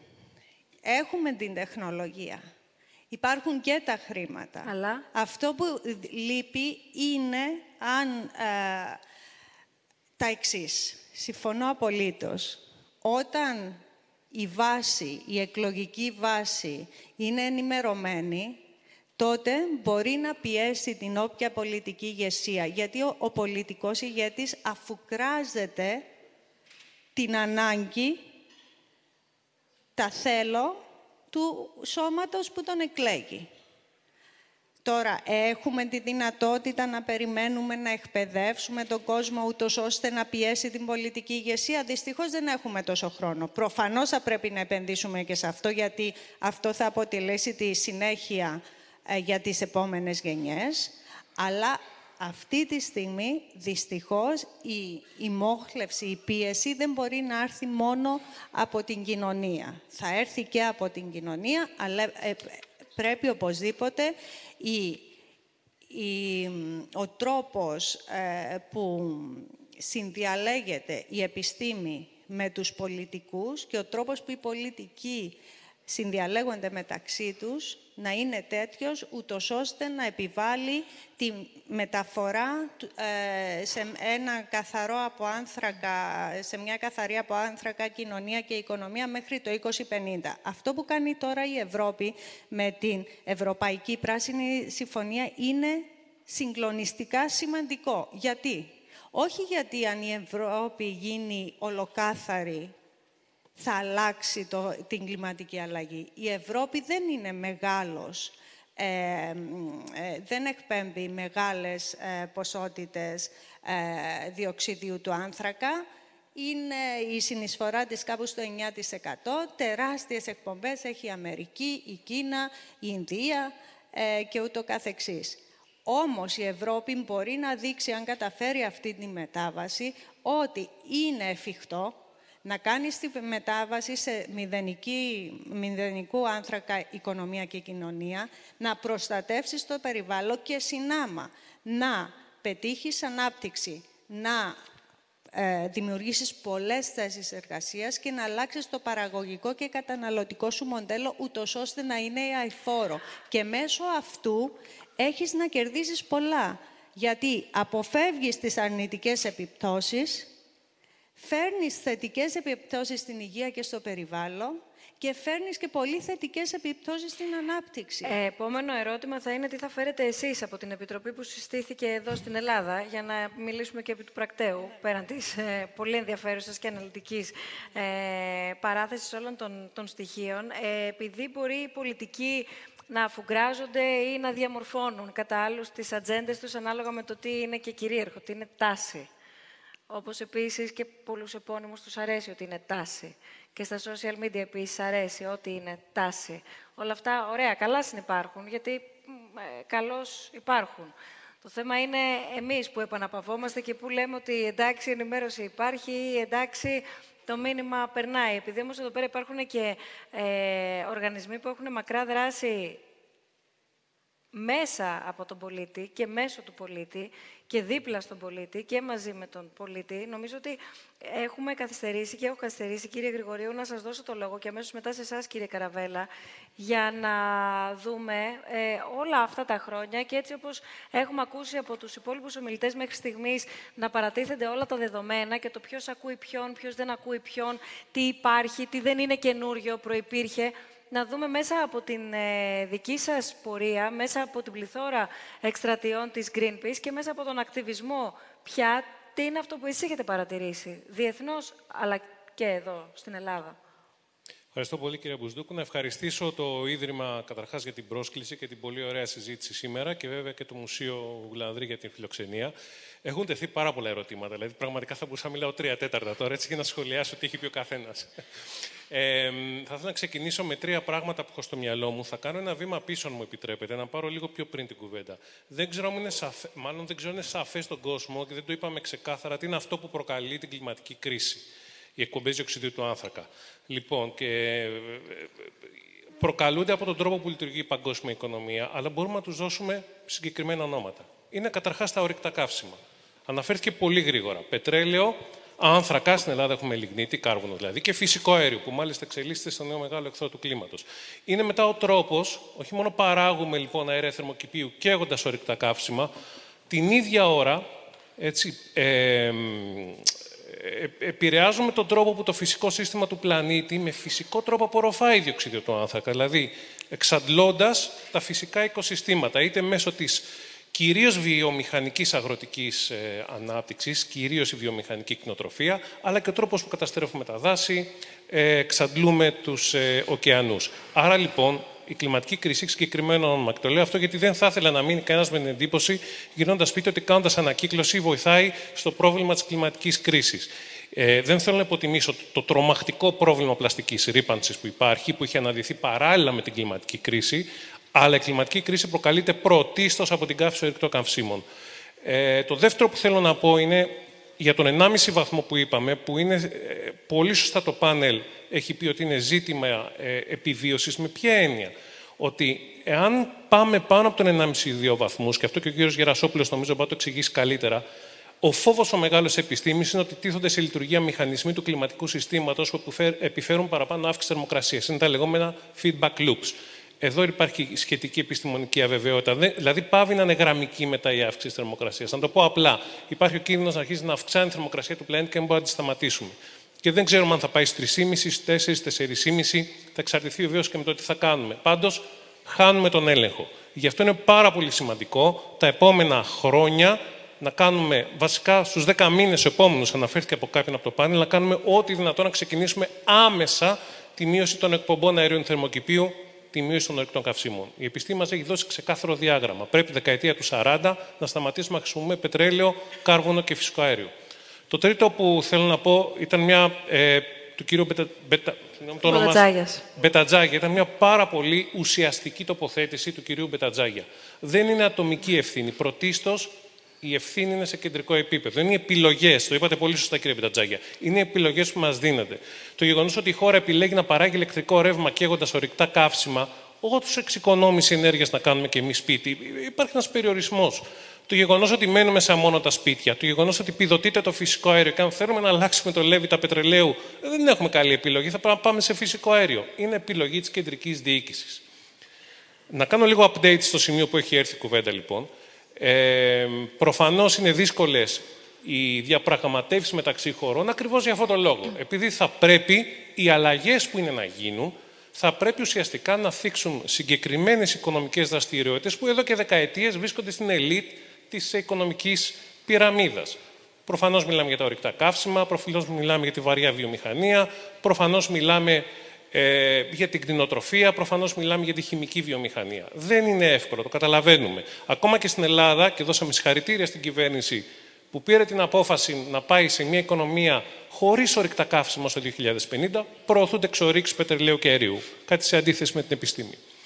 Για να ολοκληρώσω και να μην μακρηγορήσω άλλο, θέλω να αναφερθώ σε αυτό που είπατε, κύριε Κουντούρη, το, το Green Deal, να δώσω έτσι λίγο ένα, ένα σημείο πόσο αισιόδοξο είναι. Ε, είναι σίγουρα μια θετική κατεύθυνση. Είναι πραγματικά εξαιρετικά θετικό ότι η Ευρωπαϊκή Ένωση αναγνωρίζει ότι πρέπει να αφήσει τα ορυκτά καύσιμα πίσω και να προχωρήσει και στις υπόλοιπες δομικές αλλαγές στην οικονομία της επόμενης δεκαετίας για να σταματήσει να είναι μέρος του προβλήματος.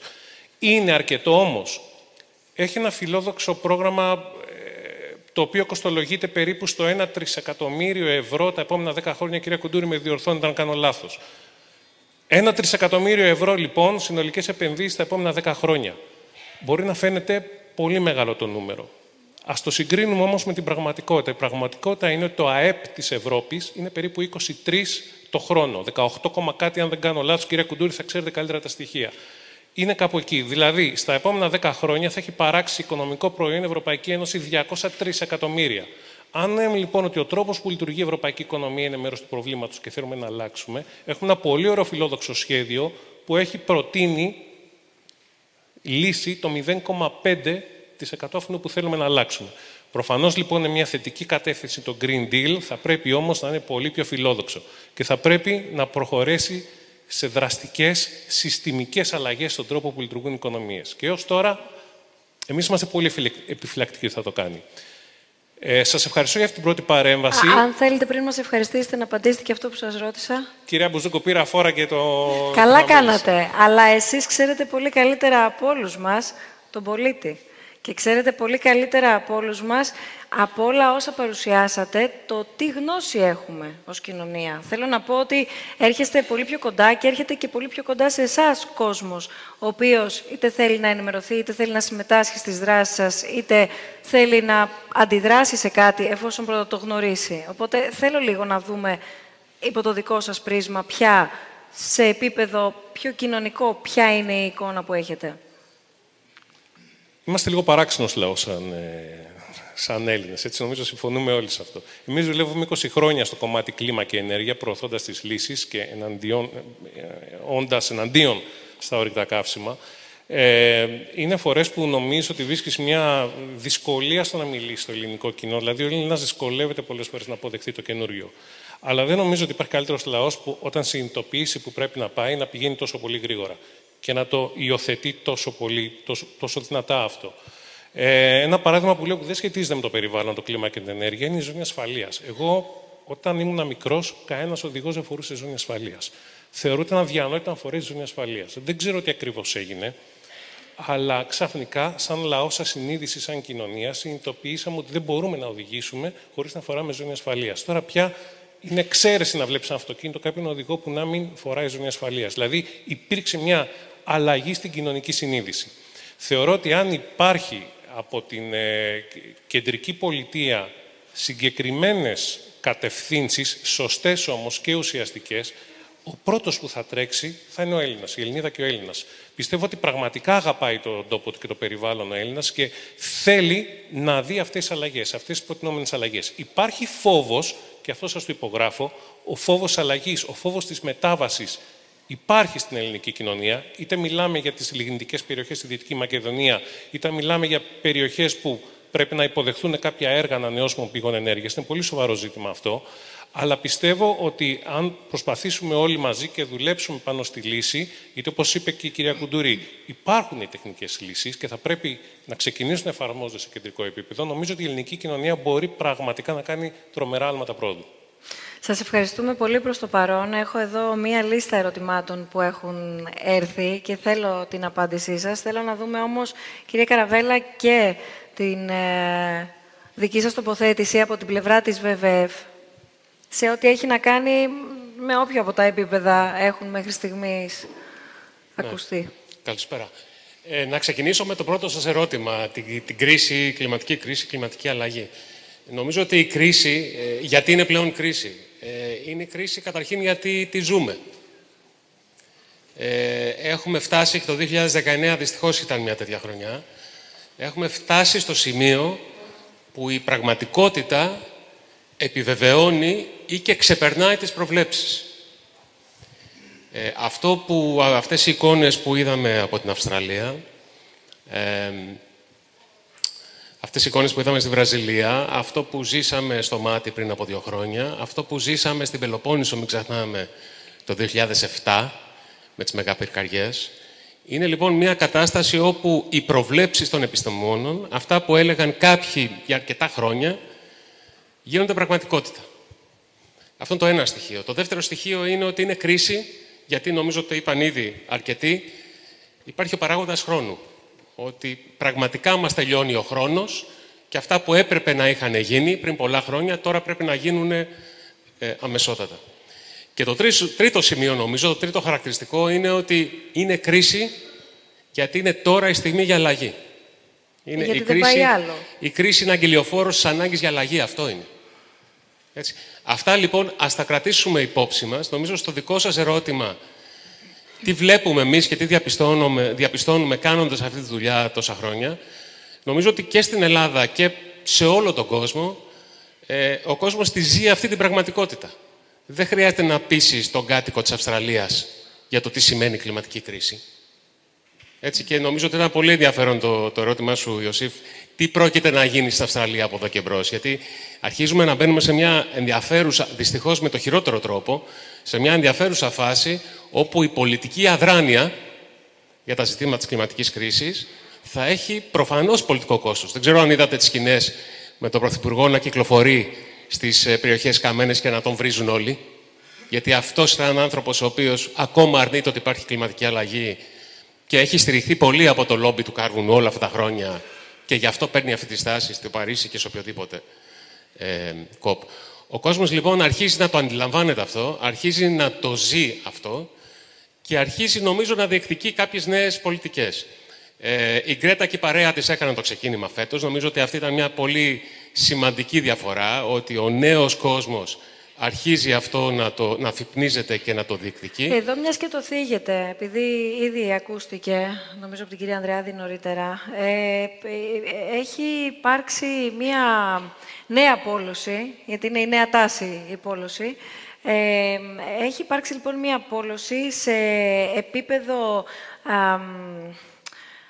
προσωπικό ή προσωπικότητας μάλλον, αναφορικά με την ηλικία της, αναφορικά με την εκπαίδευσή της, αναφορικά με το αν πηγαίνει όχι σχολείο, αναφορικά με τους γονείς της και πώς τη μεγαλώνουν έτσι. Έχει υπάρξει δηλαδή αντίδραση από γονείς για το πρότυπο της Γκρέτα. Έχει υπάρξει ε, κριτική από καλά ε, πολιτικούς ε, ή ηγέτες που αναφέρονται υποτιμητικά επειδή είναι μία έφηβη και ούτω καθεξής. Εδώ λοιπόν τι παρατηρούμε. Παρατηρούμε, την είδαμε προσφάτως, να κάθεται στον Ταβός, να ασχολούνται πάρα πολύ τα μίντια με το τι φόρεσε και πώς ξεχώρισε ανάμεσα. Διάβαζα σε ένα άρθρο στα ροζ ντυμένη η Γκρέτα, ξεχώρισε ανάμεσα στα κοστούμια και στα γκρίζα μαλλιά.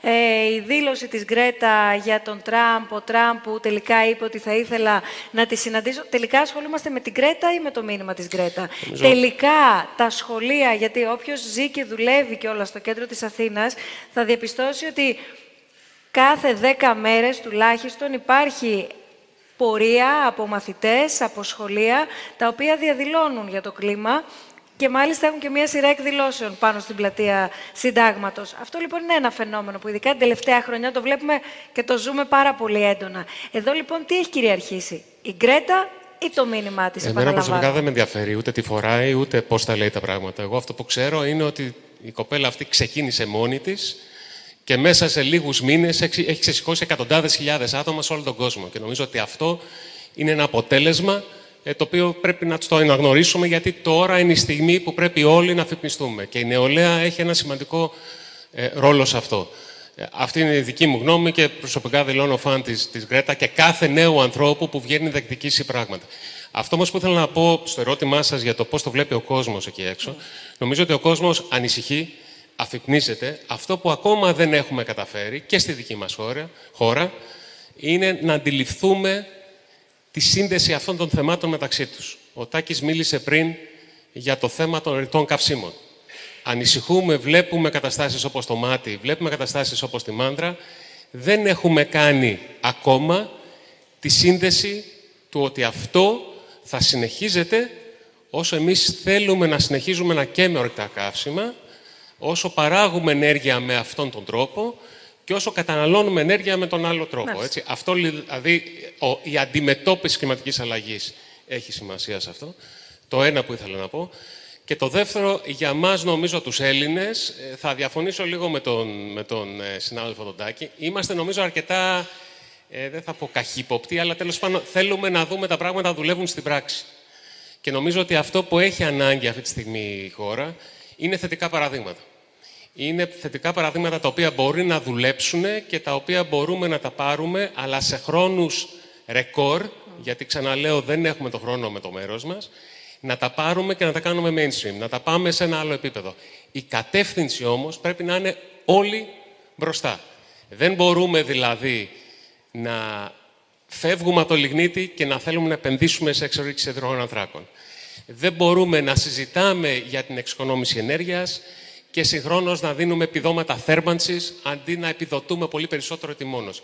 Πρέπει όλα να κινηθούν προς την ίδια κατεύθυνση. Και εκεί που έχουμε τα θετικά παραδείγματα, εμείς είχαμε την τύχη, για παράδειγμα, να δουλέψουμε μαζί με πολλούς σε μια πρωτοβουλία στο νησί της Τήλου για να γίνει η Τήλο στο πρώτο πράσινο νησί. Λοιπόν, αυτό χρειάστηκε κάποιο χρόνο για να γίνει είναι μια επιτυχία για την Τήλο και για την τοπική αυτοδική στήλη. Ε, ε, είχατε ακριβώς. Είχατε μια τοπική αρχή που πίστεψες. Αυτό λοιπόν τώρα πρέπει να γίνει επί 100. Πρέπει να, πρέπει να γίνει επί 100. Αν θέλουμε να πετύχουμε το αποτέλεσμα. Σας ευχαριστούμε πολύ. Θα μου επιτρέψετε να βάλω τα ερωτήματα του κόσμου στη συζήτησή μας, γιατί ήδη έχουν έρθει ερωτήματα και παρακαλώ πολύ και από εδώ να ακούσουμε ερωτήματα, γιατί αυτή είναι και η ουσία και η αξία. Το πρώτο ερώτημα έχει να κάνει με τον αντίλογο. Νομίζω έχει απαντηθεί. Ήρθε ως πρώτο ερώτημα αυτό που ε, συζητήσαμε σχετικά με την κλιματική αλλαγή και τεκμηριώνεται κιόλας και ζητείτε η, η άποψή σας. Τοποθετηθήκατε όλοι. Λέει ένας φίλος ή μια φίλη όσον αφορά στις ανανεώσιμες πηγές ενέργειας και μάλιστα στον άνεμο. Τελευταία διαβάζει κανείς δημοσιεύματα τα οποία αμφισβητούν τη βιωσιμότητα των ανεμογεννητριών και αυτήν ακόμη την φιλικότητά τους προς το περιβάλλον. Και άρα τη συνολική τους αποδοτικότητα ως πραγματικά πράσινη λύση παραγωγής ενέργειας. Δηλαδή λένε πως πρώτον για να μεταφερθούν και να εγκατασταθούν αποψηλώνονται σημαντικά τμήματα δασικών εκτάσεων. Δεύτερον, ότι είναι σημαντικά ακριβές και αν δεν επιδοτούνταν, δεν θα ήταν οικονομικά βιώσιμη λύση. Και τρίτον, ότι η αποξήλωση μετά το πέρας του κύκλου ζωής τους είναι ιδιαίτερα κοστοβόρος και βλαπτική για το περιβάλλον. Τι απαντάμε σε τέτοια επιχειρήματα, ποια είναι η επιστημονική αλήθεια;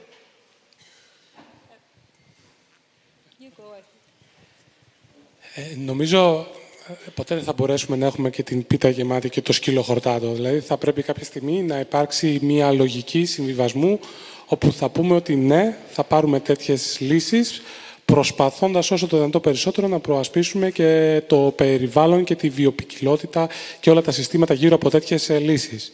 Η κλιματική αλλαγή για την Ελλάδα. Καταρχάς δεν νομίζω ότι κανείς αμφιβάλλει ότι ο ήλιος και ο άνεμος στην Ελλάδα οπωσδήποτε μπορεί να είναι μια ενέργεια η οποία μπορεί να χρησιμοποιηθεί και να ε, μας δώσει ενέργεια. Πριν προχωρήσετε, έχει έρθει δεύτερο ερώτημα πάνω σε αυτό επίσης, το οποίο λέει ότι γεμίζουν τα βουνά μας και τα νησιά μας με ανεμογεννήτριες, κάποιοι καταστρέφουν τη φύση μας στο βωμό των ανανεώσιμων πηγών ενέργειας, δίχως πραγματικό πλάνο επιβίωσης του πλανήτη. Να με κλείσουμε. Επειδή δεν Το έχει κάνουμε, ολοκληρώσει. δηλαδή. Όχι, δεν πειράζει. Όχι, δεν πειράζει. Θα το συνεχίσω. Καμία παρέμβαση ανθρώπινη δεν είναι μηδενικού αποτυπώματος. Καμία. Εκτός αν πάμε ε, σε καταστάσεις ε, πολύ παγιά, να ζούμε στα δάση, σε σπηγές κτλ. Και το υδρογόνο είναι μια πάρα πολύ καλή λύση. Ε, θα το πούμε και το υδρογόνο. Ε, οπωσδήποτε η αιωλική ενέργεια, η ηλιακή ενέργεια, η γεωθερμική ενέργεια είναι, έχουν πολύ μικρότερο ανθρακικό και περιβαλλοντικό αποτύπωμα από ότι τα ορυκτά καύσιμα. Είναι ξεκάθαρο και είναι λάθος να πάμε τη συζήτηση προς τα εκεί. Τα ορυκτά καύσιμα είναι αυτά που κατά βάση η χρήση τους και η παραγωγή ενέργειας από αυτά είναι αυτά που ε, δημιουργήσανε το θεμόμενο του θερμοκηπίου. Αυτά δημιουργήσανε την κλιματική αλλαγή. Γιατί τα, τα αέρια που εκπέμπουν μένουν στην ατμόσφαιρά μας και μένουν για χιλιετίες. Αν σταματήσουμε σήμερα, δεν δε, δε θα εξαφανιστεί αυτό που έχουμε δημιουργήσει. Άρα, αν έχει αρνητικές επιπτώσεις σε ένα αιωλικό πάρκο στο περιβάλλον, κάποιες έχει, ναι. Αλλά όλα πρέπει να τα δούμε στο πρίσμα μιας σύγκρισης του κόστους και της ωφέλειας. Σε αυτό το κόστος πρέπει να συμπεριλαμβάνουμε το χρηματοοικονομικό κόστος, το περιβαλλοντικό κόστος και το κοινωνικό κόστος. Αντίστοιχα και τις αντίστοιχες ωφέλειες. Τα τελευταία 30 χρόνια που κάνω σε όλο τον κόσμο cost-benefit analysis για ανανεώσιμες πηγές ενέργειας, ποτέ, μα ποτέ, σε ένα ε, εύρος χρόνου 50 με 100 χρόνια, δεν υπήρξε μία φορά που οι ανανεώσιμες πηγές ενέργειας ήταν πιο επιβαρυντικές ή λιγότερο επικερδείς για την κοινωνία, για το περιβάλλον ή για τον επιχειρηματία από ότι τα ορυκτά καύσιμα. Άρα είναι προφανής η πορεία που πρέπει να πάει. Και σε αυτό το σημείο εγώ πρέπει, ε, ε, θέλω να ομολογήσω ότι είναι πολύ σημαντικό για τον άνθρωπο όταν του πεις ότι πρέπει να αλλάξεις κατεύθυνση, να του παρέχεις και την τεχνολογική λύση, να υπάρχει δηλαδή η τεχνολογική λύση. Δεν γίνεται γιατί έχουμε το φαινόμενο το yellow vest των κίτρινων γυλαίκων. Γιατί πήγαινε ο Μακρόν και εγώ ήμουν στην επιτροπή που τον συμβούλευε και λέει θα βάλω φόρο στα καύσιμα. Υπάρχει ηλεκτροκίνηση; Έχεις infrastructure για ηλεκτροκίνηση, έχεις επιδοτήσει τα ηλεκτρικά αυτοκίνητα, έχεις κάνει όλα αυτά που έπρεπε να κάνεις ούτως ώστε ο άνθρωπος όταν αποφασίσει να αγοράσει καινούριο αυτοκίνητο να μπορεί να αποφασίσει να πάει σε ένα καθαρό αυτοκίνητο; Αν δεν το έχεις κάνει, τότε ένας φόρος στα καύσιμα είναι εκδικητικός και θα έχεις τα, αποτέλεσμα που, ε, τα αποτελέσματα που είχε. Είναι σημαντικό και αυτό θα σας το πει οποιοδήποτε οικονομολόγος, εμείς που προσπαθούμε να μεντολοποιήσουμε το interaction μεταξύ του ανθρώπου και της φύσης και να δείξουμε πώς μπορεί να γίνει μια πιο όμορφη σχέση, μια πιο βιώσιμη σχέση, εμείς πάντα λέμε ότι για να αλλάξει ο άνθρωπος τη συμπεριφορά του θα πρέπει όχι μόνο να καταλάβει γιατί πρέπει να την αλλάξει, αλλά να του δοθεί και τεχνολογικά η λύση και το πολιτικό πλαίσιο, ενώ policies, ε, πολιτικές που θα τον βοηθήσουν να εφαρμόσει τη λύση. Άρα εδώ πέρα πλέον θα συμφωνήσω και με την Greenpeace και με τη WWF ότι χρειάζεται παρέμβαση στο ανώτερο επίπεδο να δημιουργηθεί το πολιτικό πλαίσιο οι πολιτικές που θα υποστηρίξουν αυτή τη μετάβαση και χρειάζεται και, τεράστια ε, ε, ε, τεράστια παροχή τεχνογνωσίας για να υποστηρίξουν τη μετάβαση. Εγώ μιλάω και με μεγάλες πετρελαϊκές, Oil, Eni, Enel, αυτές αυτή τη στιγμή σκέφτονται, καταλαβαίνουν ότι το μέλλον είναι μακριά από τα ορυκτά καύσιμα. Γίνεται μεγάλη επένδυση στο research and development κομμάτι τους για να δουν πώς θα μεγαλώσουν τις επενδύσεις τους στις ανανεώσιμες και πώς θα φύγουν από αυτό που έχουν τώρα και να πάνε σε άλλες μορφές που φαίνεται να είναι και πολύ επικερδείς και πολύ παραγωγικές και που είναι το μέλλον, αλλά είναι σημαντικό το πολιτικό πλαίσιο να βοηθήσει για να γίνει αυτή η μετάβαση. Παραδείγματος χάρη στη χώρα μας και κλείνω γιατί πάντα μιλάω πολύ, δεν γίνεται να θέλεις 10 χρόνια για να αδειο... αδειοδοτήσεις. Για να πάρεις άδεια για μια επένδυση ανανεώσιμων πηγών ενέργειας όταν ο μέσος όρος είναι δύο χρόνια. Μάλιστα. Ε, λοιπόν, έχουμε, έχουμε πολλά ερωτήματα. Συγγνώμη, ναι, αλλά ναι. πρέπει να, να απαντήσουμε στα ερωτήματα του κόσμου και είδα και κάποιους να θέλουν να παρεύουν. Οπότε παρακαλώ πολύ να δοθούν τα, τα μικρόφωνα. Αν είναι πολύ σύντομο. Όχι, απλώς να πιαστώ το τελευταίο. Ότι οι μεγάλες πετρελαϊκές ενδιαφέρονται τι ανεμόσιμε πηγές ενέργειας πρέπει να μας προβληματίσει.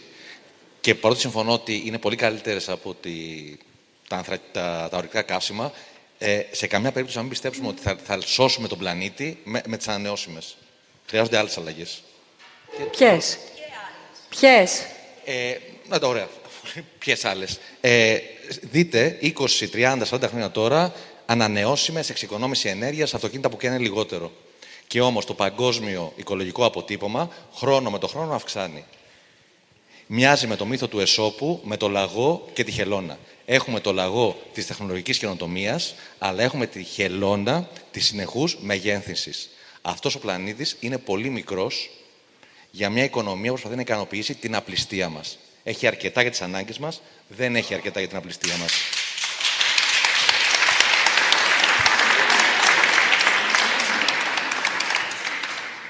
Ένα ερώτημα που έχει έρθει πριν αμέσως ε, δώσω το λόγο και στον κόσμο που είναι μαζί μας ε, αναφέρεται στους, ε, και ήταν και το, το επόμενο δικό μου ερώτημα, στους πρόσφυγες εξαιτίας της κλιματικής αλλαγής, δηλαδή σε ανθρώπους και σε πληθυσμούς που θα αναγκαστούν έχοντας ήδη ε, υπάρξει ε, οι πρώτοι εξ αυτών να μετακινηθούν και να αλλάξουν τον τόπο που ζουν εξαιτίας της αλλαγής του κλίματος.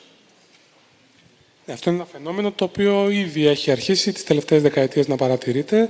Περιοχές όπου ε, αντιμετωπίζουν το φαινόμενο της λειψιδρίας, για παράδειγμα, είναι σαφές ότι ο κόσμος ε, θα προσπαθήσει και θα βρει τρόπο να μετακινηθεί. Αλλά και ιστορικά στην εξέλιξη του κόσμου, στην ουσία τέτοιοι κλιματικοί παράγοντες ήταν οι οποίοι οδήγησαν μετακινήσεις πληθυσμού από μία ήπειρο σε άλλη. Απλά τώρα θα το δούμε εντοπισμένα και μέσα σε μικρά χρονικά διαστήματα αυτό, να αυξάνεται. Αυτό όμως δεν είναι κάτι το οποίο το ακούμε. Δεν φτάνει, θέλω να πω, η πληροφορία. Πού σταματάει εδώ; Ξέρετε, γιατί, γιατί είναι πολύ δύσκολο να απομονωθεί η περιβα... Ναι, είναι πολύ δύσκολο να απομονωθεί η περιβαλλοντική διάσταση του πρόσφυγα. Ε, Περιβαλλοντικός πρόσφυγας δεν είναι μόνο κάποιος ο οποίος. Ε, το πιο τυπικό παράδειγμα ανεβαίνει στάθμη της θάλασσας, τον Ισάκη, στον Ειρηνικό που κατοικούσε, ναι. πνίγεται και φεύγει. Ότι αλλάζει το κλίμα, ότι πάνω χάρη, οι υδάτινοι πόροι εξαντλούνται. Και οδηγούμαστε σε συγκρούσεις σε όλο τον κόσμο. Ο πόλεμος για το νερό είναι από τις νούμερο ένα αιτίες συγκρούσεων. Εδώ λοιπόν τι έχουμε, έχουμε, έχουμε έναν πρόσφυγα από τον πόλεμο ή έναν πρόσφυγα ο οποίος ε, ε, προσπαθεί να ξαφύγει από τη διαμάχη που προκλήθηκε από περιβαλλοντικούς ε, όρους. Ε, η, η, η, γη, η διάβρωση του εδάφους. Ε, άνθρωποι που λιμοκτονούν, εμφύλιες σειράξεις λόγω ε, μη πρόσβαση στην τροφή. Είναι πρόσφυγας ενός εμφυλίου ή ένας περιβαλλοντικός πρόσφυγας; Γι' αυτό πιστεύω ότι δεν έχει αποσαφιστεί στις μέρες μας ότι πάρα πολλοί από αυτούς που φτά, φτάνουν στα νησιά μας, στι ακτές μας και θεωρούμε πρόσφυγες, δεν είναι απλώς πρόσφυγε του πολέμου και της βίας. Πολλές από τις αιτίες του πολέμου και της βίας είναι περιβαλλοντικές. Απλά ένα, μου άρεσε τα παραδείγματα. Ένα πολύ απλό παράδειγμα που μπορεί να μην το συνειδητοποιούμε. Αύριο, στο μέλλον, κλιματικός πρόσφυγας θα είναι πιθανόν και ο δάσκαλος του σκι, όπου επειδή πλέον δεν θα έχουμε χιόνι στην Ελλάδα, θα αναγκαστεί να πάει στη Σουηδία. Αλλά δεν το συνειδητοποιούμε εύκολα αυτό το πράγμα, έτσι. Να σας ακούσουμε. Εδώ νομίζω είναι το... Α, νομίζω ότι είχε ήδη δοθεί το μικρόφωνο. Ε, γεια σας. Ε, καταρχάς, ε, για να μην παραξηγηθεί η ερώτησή μου, να ξεκαθαρίσω ότι είμαι ε, υπέρμαχος της μάχης ενάντια στην κλιματική αλλαγή και ότι αναγνωρίζω ότι μια από τις λύσεις είναι οι ανανεώσιμες πηγές ενέργειας. Ε, χθες έγινε μια πολύ ωραία ημερίδα στο Μουσείο Ακρόπολης ε, με θέμα την κλιματική αλλαγή, την ενέργεια και το περιβάλλον, όπου παρουσιάστηκαν κάποια στοιχεία. Ε, το εθνικό αφήγημα αυτή τη στιγμή είναι ότι πρέπει να επισπευθούν οι επενδύσεις για να καταφέρουμε να βάλουμε ανανεώσιμες πηγές ενέργειας όσο πιο γρήγορα γίνεται και πρέπει αναγκαστικά να γίνουν οι επεμβάσεις, ειδικά των ανεμονητριών, και σε προστατευόμενες περιοχές και στις κορυφές των βουνών, για να μπορέσουμε να πιάσουμε τους στόχους. Λοιπόν, ο στόχος είναι 7 γιγαβάτ, σύμφωνα με το ΕΣΕΚ, Εθνικό Σχέδιο για την Ενέργεια και το Κλίμα. Ε, τα στοιχεία που παρουσιάστηκαν χθες στο Μουσείο Ακρόπολης είναι ότι οι περιβαλλοντικές αδειοδιοτήσεις σε προχωρημένο στάδιο στην Ελλάδα αυτή τη στιγμή είναι 23 γιγαβάτ, δηλαδή 3,5 φορές ο στόχος. Ενώ αν εξαιρούσαμε το 100% των περιοχών Natura, ε, είναι στα 16 γιγαβάτ, δηλαδή 2,3 φορές ο στόχος. Ενώ αν εξαιρούσαμε όλες τις ορεινές περιοχές της χώρας που είναι φυσικό απόθεμα για το περιβάλλον και τη βιοπικιλότητα, ε, τότε έχουμε 10 γιγαβάτ από περιβαλλοντικές αδειοτήσεις σε προχωρημένο στάδιο. Δηλαδή, μια μισή φορά ο στόχος που έχουμε θέσει για να καταπολύσουμε το κολλήμα. Άρα, το ερώτημα είναι, γιατί υπάρχει αυτή η ανάγκη να επισπευστούν οι διαδικασίες και να ελαφρυνθούν οι περιβαλλοντικοί όροι, αντί να συμβεί το ακριβώς ανάποδο. Αφού έχουμε την πολυτέλεια και έχουμε πιάσει τους στόχους με τις ήδη περασμένες αδειοδοτήσεις, γιατί δεν γίνεται πιο αυστηρή η περιβαλλοντική αδειοδότηση, γιατί υποτίθεται ότι όλο αυτό γίνεται για να σώσουμε τη φύση. Υποτίθεται ότι λέμε ότι όλο αυτό γίνεται για να προστατέψουμε το περιβάλλον. Ενώ αυτή τη στιγμή πάμε, έχουμε το αφήγημα ότι ε, δεν πειράζει να βάλουμε ανεμογεννήτριες πάνω στα βουνά, γιατί μελλοντικά θα σωθεί το κλίμα, άρα είναι καλό. Και τελικά, μήπως όλο αυτό είναι μια κερκόπορτα, ώστε, μήπως χρησιμοποιείται σαν δικαιολογία για μια κερκόπορτα, ώστε να μπορέσουμε ε, να επέμβουμε και να κάνουμε ε, ε, επεμβάσεις βιομηχανικής κλίμακας μέσα σε περιοχές οι οποίες μέχρι τώρα προστατεύονταν αυστηρότατα. Ευχαριστώ. Εμείς. Κυρία Κουντούρη. Ε, εγώ δεν έχω καταλάβει ότι υπάρχει τέτοιο αφήγημα. Προφανώς, η ανανε... ξέρω, ήμουνα στο... Ε, προφανώς οι ανανεώσιμες πηγές ενέργειας είναι πολύ σημαντικό μέρος.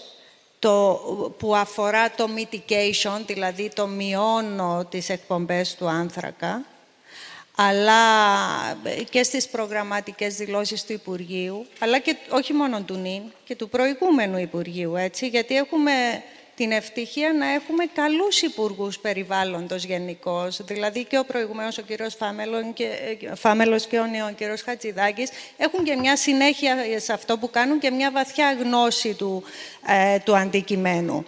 Ε, προφανώς οι ανανεώσιμες πηγές ενέργειας είναι σημαντικές. Προφανώς και το υδρογόνο είναι σημαντικό και θέλω να σας πω και κάποιες πρωτοβολίες που κάνουμε για να χρηματοδοτήσουμε καινοτομία που αφορά σε υδρογόνο που είναι καταλήτικη σημασίας και για την αυτιλία που είμαστε πρώτοι και έχουμε μεγάλη ευθύνη για αυτά που συμβαίνει ανά το παγκόσμιο ενώ σε όλα τα άλλα έχουμε ευθύνη μόνο σε αυτά που συμβαίνει στην Ελλάδα και είναι μικρά, λέω πολλά πράγματα.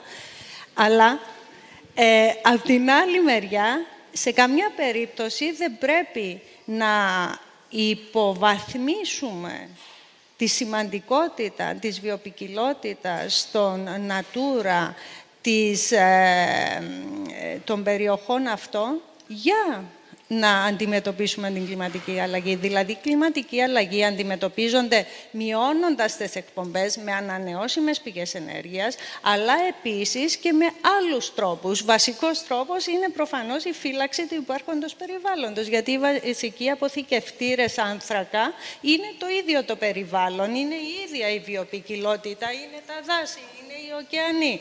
Επίσης, το μικρόφωνο, κυρία Ε, επίσης, άλλες ε, ε, διαδικασίες που είναι πολύ σημαντικές ε, για τη μείωση είναι το energy efficiency, η αποτελεσματικότητα η ενεργειακή, κυρίως στα κτίρια, το e-mobility, η μετάβαση στην κυκλική οικονομία και όλα αυτά είναι μέσα στις εννιά προτεραιότητες του Υπουργείου Περιβάλλοντος. Αλλά σε καμιά περίπτωση και σε κανένα μοντέλο δεν υποστηρίζεται μια υποβάθμιση ε, του περιβάλλοντος, του φυσικού περιβάλλοντος, ούτως ώστε να αναπτυχθούν ε, ανανεώσιμες πηγές ενέργειας σε βάρος αυτού. Σε καμιά περίπτωση. Δηλαδή δεν βγαίνουν και τα μαθηματικά του πράγματος. Μάλιστα. Πάντως, ε, το μικρόφωνο παρακαλώ πολύ για να σας ακούμε. Και λίγο πιο σύντομες απαντήσεις, παρακαλώ πολύ, γιατί θέλω Με να συγχωρείτε, απλά επειδή είπα πολλά, ίσως δεν έγινε ναι. σαφές το ερώτημα. Το ερώτημα είναι, αφού πιάνουμε τους περιβαλλοντικούς στόχους με τις αδειοδοτήσεις που έχουν ήδη προχωρήσει, γιατί υπάρχει αυτή ε, η ε, πίεση για να ελαφρυνθούν οι αδειοδοτήσεις ε, για αυτές που δεν έχουν ήδη γίνει; Η πίεση, όπως την έχω καταλάβει εγώ, είναι όσον αφορά το χρόνο για να δοθεί η άδεια. Για ποιο πράγμα; Για ποιο πράγμα έχουν δοθεί άδειες; Όχι, είναι καθυστερημένες πολλές άδειες. Δεν έχουν δοθεί. Και η, η, η, η, πίεση είναι για να μειωθεί ο χρόνος να δοθούν οι άδειες, ούτως ώστε να φτάσουμε τους στόχους που έχουμε υποσχεθεί. Αυτή η πίεση δεν αφορά στην υποβάθμιση των περιβαλλοντικών όρων και δεν μπορεί να αφορά σε αυτό, γιατί απλά θα πυροβολήσουμε το πόδι μας. Μάλιστα. Ε, λοιπόν, πολύ σύντομα μέχρι να φτάσουν τα μικρόφωνα, παρακαλώ πολύ σε όλους ε, και ε, πολύ όλες που έχουν σηκώσει ήδη το χέρι τους. Αν με επιτρέπετε, ότι τίθεται το θέμα της προστασίας της βιοπικιλότητας και της άγριας φύσης, το οποίο είναι πάρα πολύ σημαντικό, πρέπει να είναι μέρος της λύσης και δυστυχώς συνδέεται με το θέμα το ότι δεν μπορούμε να συνεχίσουμε όπως ζούμε και να καταναλώνουμε όπως καταναλώνουμε και εκεί υπάρχουν οι μεγάλες δυσκολίες, ότι θέλουμε να συνεχίσουμε έτσι, αλλά δυστυχώς ε, δεν μπορούμε. Σας ακούμε. Καλησπέρα σας. Ε, άκουσα την ερώτηση του κυρίου εκεί πέρα ε, και ήθελα να ε, μας απάντησε. Είπε πάρα πολλά πράγματα, αλλά δεν κατάλαβα και δεν μου έδωσε να καταλάβω ακριβώς γιατί θα πρέπει να μπουν οι ανεμογεννήτριες σε περιοχές Natura και στις κορυφές των βουνών και δεν μπαίνουν Είμαι, είμαι υποστηρικτή των αιμογενετριών και των αιωλικών πάρκων, μην παρεξηγηθώ, γιατί δεν μπαίνουν στις ήδη υπάρχουσες βιομηχανικές περιοχές. Γιατί θα πρέπει να καταστραφούν βουνά όπως η Ζήρια που είμαι από εκεί. Ε, για ποιο λόγο; Καταστρέφεται. Όλα τα βουνά που έχουν μπει ανεμογεννήτριες και έχω περάσει να, να τα δω είναι κατεστραμμένα. Για ποιο λόγο; Κύριε Γερασόπουλε. Ευχαριστώ. Ναι, νομίζω Εμείς. ένα μέρος και της απάντησης για να συνδυάσουμε τις δύο απαντήσεις έρχεται και από την τοποθέτηση της πολύ σωστή της ε, Greenpeace ότι τελικά με κάποιον τρόπο, ό,τι και να κάνουμε παράλληλα, θα πρέπει να μειώσουμε ε, την καύση ορυκτών καυσίμων. Άρα, αυτή τη στιγμή οι ανανεώσιμες πηγές στην Ελλάδα είναι 17%. Και ο στόχος ήταν 31% και θέλει να πάει στο 35%. Και αυτές, αυτές, αυτά τα όρια εκραίουν μέσα από υποχρεώσεις που έχουμε διεθνείς. Και οι Δανείοι είχαν αντίστοιχες υποχρεώσεις, όμως είχαν πολιτικές που τη διείσδυση των ανανεώσιμων πηγών ενέργειας την φτάσαν στο 50% και στο 70%. Γιατί, Γιατί όσο πιο ψηλά βάζει το στόχο, τόσο μπορείς σε περισσότερο να μειώσεις την, την καύση των ορυκτών καυσίμων και να πάσει σε μια κατάσταση απολυνητοποίηση. Άρα το κέρδος είναι πολλαπλάσιο. Προφανώς θα πρέπει να λάβουμε υπόψη όλα αυτά τα οποία είπε και η Έλενα. Υπάρχουν και επιστημονικοί λόγοι οι οποίοι επιλέγεις κάποιες περιοχές. Παραδείγματος χάρη, αν βάλεις μια ανεμογεννήτρια ανάμεσα σε δύο βουνά, η ένταση του ανέμου δεν θα κάνει αποδοτικό το σύστημα. Είναι σαφές ότι πρέπει να πάει ψηλά. Δεν λέω σε κορφή βουνού. Εγώ συνηγορώ στο να βρεθεί το κατάλληλο βουνό, στο κατάλληλο σημείο που δεν θα είναι natura, αλλά υπάρχουν και επιστημονικοί λόγοι που σου λένε και σου καταδεικνύουν πού είναι το πιο αποδοτικό να τοποθετήσεις το, το πάρκο αιωλικής ενέργειας. Αντιστοίχως για τα ηλιακά. Έτσι. Το μικρόφωνο, παρακαλώ. Ε, πολλές φορές έχουμε δει ότι γεννήτριες, ε, ανεμογεννήτριες που έχουν μπει σε βουνά έχουν καταστραφεί από την υπερβολική ε, τάση του αέρα, που συνήθως υπάρχει. Ε, επίσης, σε περιοχές που έχουν λιγνίτη και θα πρέπει να σταματήσει, δεν σταματάει γιατί δεν μπορεί η ενέργεια της ε, ανεμογεννήτριας να περάσει στην τάση του δικτύου σταθερά, άρα είναι μεγάλο πρόβλημα. Και εκεί υπερτερεί το ηλιακό ε, πάνελ, γιατί είναι πιο σταθερή η τάση του. Έτσι.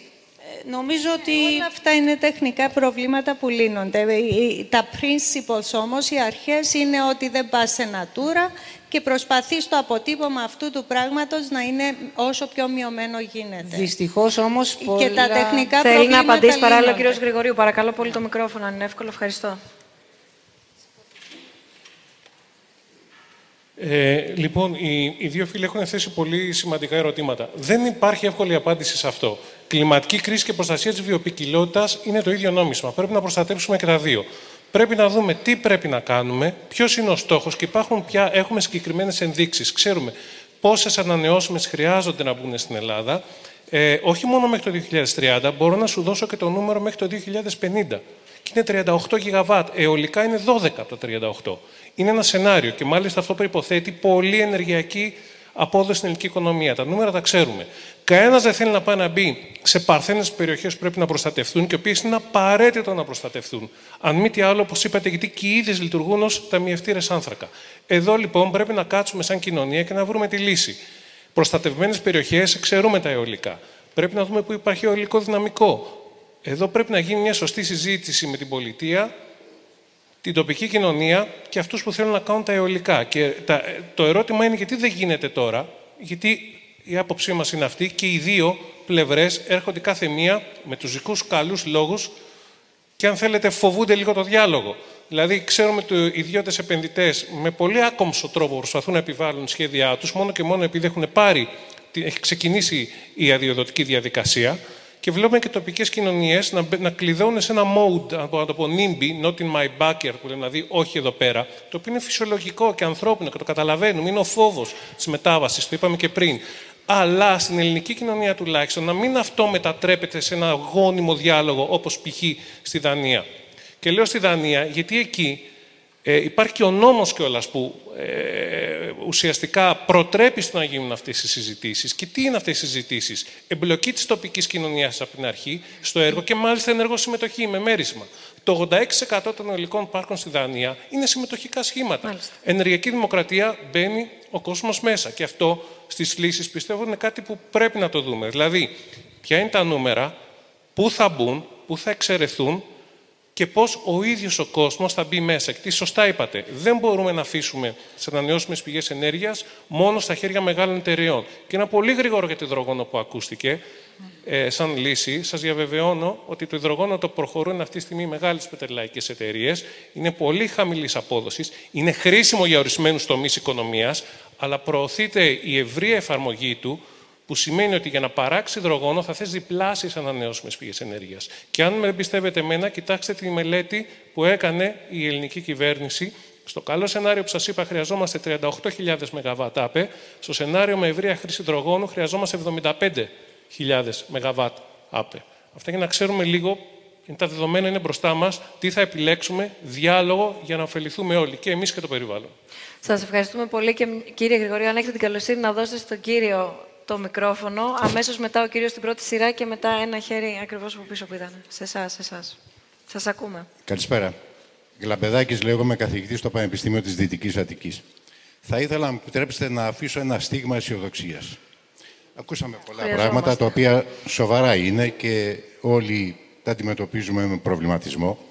Τα αντιμετωπίζουν όμως και οι ηθήνοντες. Η Ευρωπαϊκή Ένωση, για παράδειγμα, έχει αντιληφθεί ότι υπάρχει μια τεράστια μόλυση από τον αγροτικό τομέα. Οι γεωργοί, στην προσπάθεια τους να, παρέ- να παράξουν μεγαλύτερο, μεγαλύτερη παραγωγή, γιατί πρέπει να επιβιώσουν, καταναλώνουν λίπασμα, περισσότερο του δέοντος. Το εναπομένουν λίπασμα έχει ως αποτέλεσμα αέρια του θερμοκηπίου παραγωγή, για να παραχθεί μεγάλη κατανάλωση ενέργειας.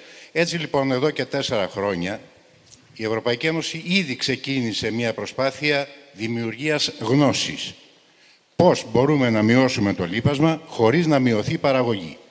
Γιατί είναι σημαντικό και αυτό, πρέπει να ζήσει ο κόσμος. Το Μουσείο Γουλανδρή Φυσικής Ιστορίας συμμετείχε σε αυτό το πρόγραμμα, το οποίο ολοκληρώθηκε πρόσφατα. Το Γεωπονικό Πανεπιστήμιο συμμετείχε και άλλοι οργανισμοί και είχα και εγώ την τιμή να συμμετέχω. 12 χώρες, 22 οργανισμοί, 70 περίπου επιστήμονες συμμετείχαμε. Το ελληνικό κομμάτι είχε ως ευθύνη να δημιουργήσει, να σχεδιάσει ένα ρομποτικό σύστημα το οποίο σε real time θα μπορούσε να εκτιμήσει την ανάγκη των φυτών σε λίπασμα και την ίδια στιγμή να, του, να δώσει στο φυτό, στο κάθε φυτό, το λίπασμα που χρειάζεται. Αυτό είχε ως αποτέλεσμα, σε πραγματικές συνθήκες, να κερδίσουμε 38% του αζότου. Μειώσαμε δηλαδή την παραγωγή, εδώ στο Θεσσαλικό κάμπο, σε τρία συνεχή χρόνια, σε εννιά πραγματικές εφαρμογές, σε αγρούς πραγματικούς. Μειώσαμε το λίπασμα κατά 38%. Το άζωτο, όχι το λίπασμα, το λίπασμα παραπάνω, γιατί είναι μέρος του λιπάσματος στο άζωτο.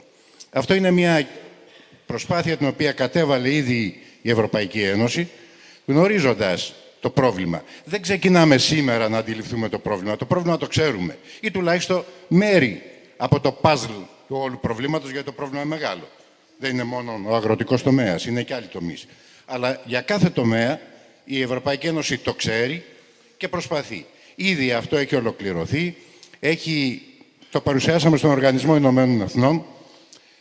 Πήρε, έχουμε το know-how, πήραμε την άδεια εμπορικής κυκλοφορίας και ήδη μιλάμε με ελληνική εταιρεία παραγωγής προϊόντων διατροφής και ποτών για να χρησιμοποιηθεί αυτή η μέθοδος σε, Ελλην, σε Έλληνες αγρότες και ξεκινάμε μετά για, Ευρωπα... για Ευρωπαίους με στόχο την Ινδία και την Κίνα, διότι αυτοί είναι οι μεγαλύτεροι καταναλωτές λιπάσματος σε όλο τον κόσμο. Έχουν άλλωστε να θρέψουν τη μισή υφήλιο. Λοιπόν, Μάλιστα. υπάρχει αισιοδοξία.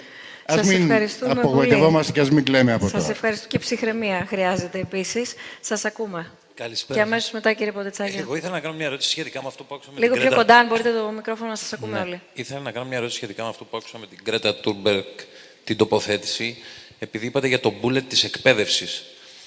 Ε, ότι είναι στην Επιτροπή σας το νούμερο ένα, το πιο σημαντικό. Ε, φοβάστε μήπως συνδεθεί το, ένα τόσο σοβαρό θέμα όπως αυτό ε, με μια ε, κατά κάποιο τρόπο παιδική ανησυχία ή νεανική ανησυχία η οποία στα μάτια των μεγάλων ή, ή ακόμα και των πολιτικών μπορεί να φαίνεται λίγο γραφική; Όχι. Καθόλου. Να σας πω το εξής. Έχω τρεις κόρες. Τες παίρνω ακόμα πολλές φορές. Εγώ έχω πάρα πολλά, η ομάδα μου και εγώ έχουμε πάρα πολλά έργα ανά τον κόσμο. Στο Βόρειο Πόλο, στον Αμαζόνιο, στο Κινέζικο τροπικό δάσος καμιά φορά τες παίρνω και μαζί μου. Η πρώτη φορά που τες είδα ενθουσιασμένες και πραγματικά engaged σε αυτό που κάνω ήταν όταν ήρθα με τη φωτογραφία της Γκρέτα. Συνάντησες την Γκρέτα. Μα αυτή είναι σπουδαία. Μα αυτή έβγαλε τόσον κόσμο, τόσο χιλιάδες κόσμους στο δρόμο. Κόσμους στο δρόμο το να υπάρξει ένας άνθρωπος ο οποίος μπορεί να μην έχει την επιστημονική γνώση ή την ε, ε, εμπειρία σε πολιτικό επίπεδο, ε, που όμως κατάφερε να συγκινήσει, γιατί τα πλήθη χρειάζεται να τα συγκινήσεις. Μπορεί να είσαι ο πιο μεγάλος επιστήμονας, αλλά δυστυχώς τόσα χρόνια φωνάζουμε, πάμε, ερχόμαστε, τσακωνόμαστε με τους πολιτικούς, δεν συγκινήσαμε τόσες χιλιάδες ανθρώπους. Τότε αυτό το παιδί με το πείσμα του συγκίνησε, εμένα με, ε, με αφήνει, την κοιτάω με βλάβια για αυτό που έχει προσφέρει και θεωρώ ότι οποιοδήποτε έχει σωστή πρόθεση θα καταλάβει ε, και ε, επενδύσει λίγο χρόνο, μπορεί να καταλάβει τη σημαντικότητα του θέματος. Το, το κέριο, νομίζω, είναι να έχουμε μια προσέγγιση που όπως, όταν πάμε να αλλάξουμε κάτι και θέλουμε τον κόσμο να έρθει για να, να γίνει μέρος αυτής της μετάβασης, να αρχίσουμε να μιλάμε για τη μετάβαση από την πρώτη μέρα μαζί με τον κόσμο. Δηλαδή, οι λύσεις πρέπει να συνδιαμορφώνονται. Πας να φτιάξεις ένα αιωλικό πάρκο, πας να φτιάξεις ένα ηλιακό πάρκο. Πρώτα μαζεύεις τους τοπικούς stakeholders, τους πολιτικούς stakeholders, την περιφέρεια, το κράτη, όλους μαζί. Και εξηγείς και συνδιαμορφώνεις τη λύση. Μόνο τότε είναι μια λύση εφαρμόσιμη, γιατί την αγκαλιάζουν όλοι, γιατί την καταλαβαίνουν όλοι, την αγκαλιάζουν όλοι και μπορούν μέσα από αυτή να ζήσουν μια καλύτερη ζωή. Μάλιστα. Όλοι. Ε, αν... Κύριε... Ναι, ελάτε. Ελάτε Α, εσείς αν μπορώ και- να προσθέσω, το φαινόμενο Γκρέτα που κινητοποίησε 6 εκατομμύρια κόσμο έτσι, το Σεπτέμβριο, ε, ε, ουσιαστικά όμως τι, α, τι δείχνει την ανεπάρκεια ε, των πολιτικών να λάβουν δράση, ε, που βλέπουμε πλέον ότι και εταιρείες βγαίνουν, είδαμε τη Microsoft που βγήκε με ε, άπειρες εταιρείες, αλλά και η Microsoft ότι θα γίνει όχι μόνο ουδέτερη κλιματικά, αλλά ε, και negative. Ε, ε, και ε, εγώ δεν το θεωρώ καθόλου κακό, ίσα ίσα ότι βγήκε ένα παιδί μπροστά και δεν είναι η μόνη, έτσι, και επαναλαμβα- επα- επα- το επαναλαμβάνει και αυτή συνέχεια, ότι δεν είναι η μόνη. Ε, υπάρχουν πάρα πολλές τέτοιες οργανώσεις, πέρα από το Fridays for the Future της Γκρέτα, ε, και ε, δυστυχώς έχουν αναγκαστεί να γίνουν πιο ενήλικες, διότι ε, είμαστε ανεπαρκείς ε, εμείς για να αντιμετωπίσουμε το πρόβλημα. Ένα γρήγορο χαρακτηριστικό που θα ήθελα να πω. Έπεσε στην αντίληψη μου μια έρευνα η οποία καταμετρούσε τα, τα Google search των όρων κλιματική αλλαγή, κλιματική κρίση και πώς αυτά αυξομοιώνονται με τον χρόνο. Ήταν αρκετές εκατοντάδες χιλιάδες. Είχαν δύο πολύ μεγάλες κορυφές. Η μία ήταν το 2006 που ο αντιπρόεδρος των Ηνωμένων Πολιτειών έβγαλε το, την άβολη αλήθεια και η μία ήταν δύο χρόνια πριν που η Γκρέτα άρχισε αυτή τη δράση και ήταν ιδίου ύψους. Άρα η επίδραση αυτού του πράγματος είναι παγκόσμια και εμένα προσωπικά δεν με ενδιαφέρει από πού προέρχεται. Ίσα ίσα με χαροποιεί διότι συμβολικά ως ενήλικες είμαστε υπόχρεοι απέναντι σε αυτά τα παιδιά και αυτοί πρέπει να περάσουν το μήνυμα το τι εμείς πρέπει να κάνουμε τώρα για το δικό τους το αύριο. Ε,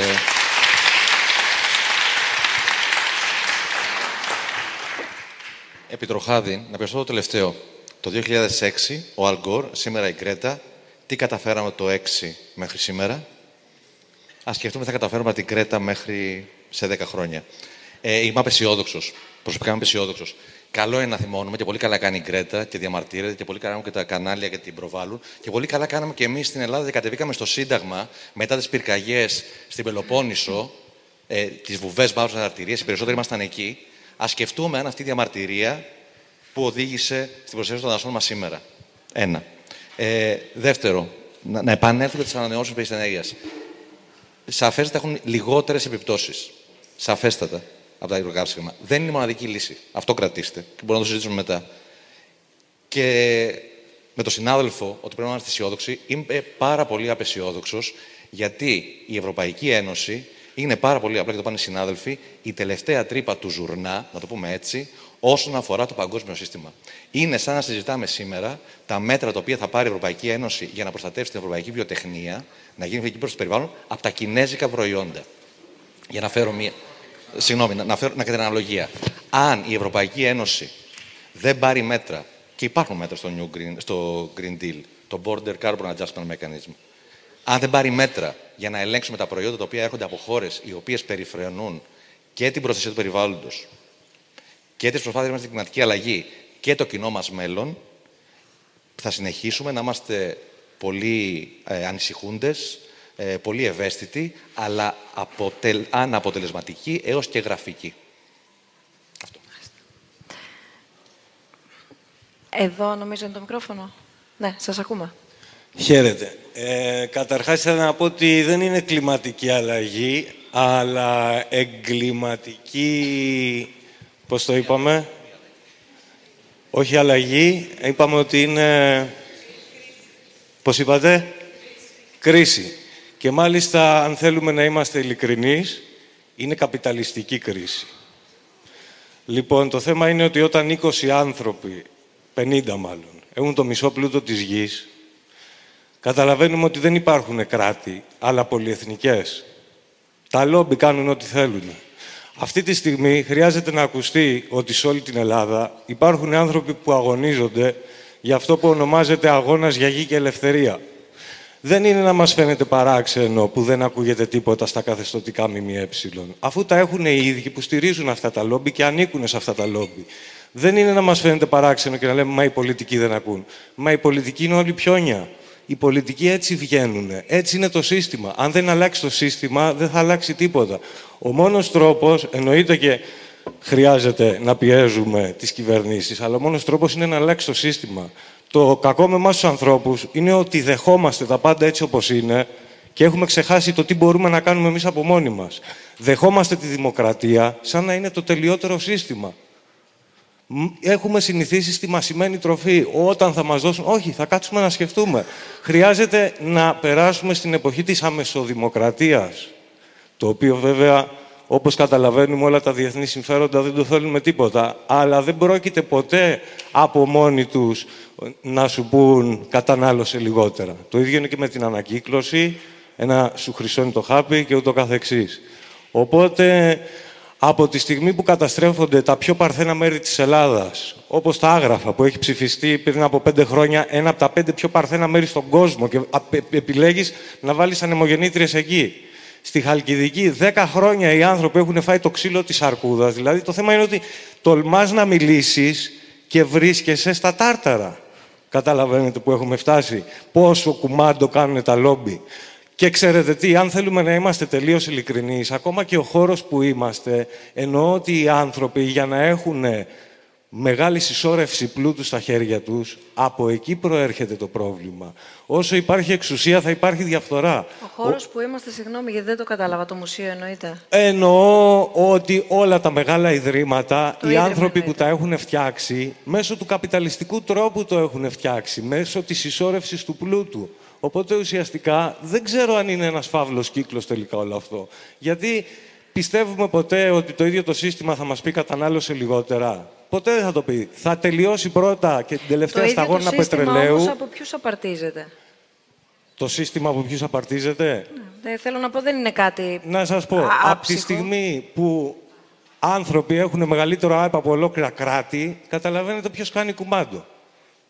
Ε, στην, ε, όταν ξέρουμε ότι 50 άνθρωποι έχουν το μισό πλούτο της γης, καταλαβαίνουμε ποιος κάνει κουμάντο.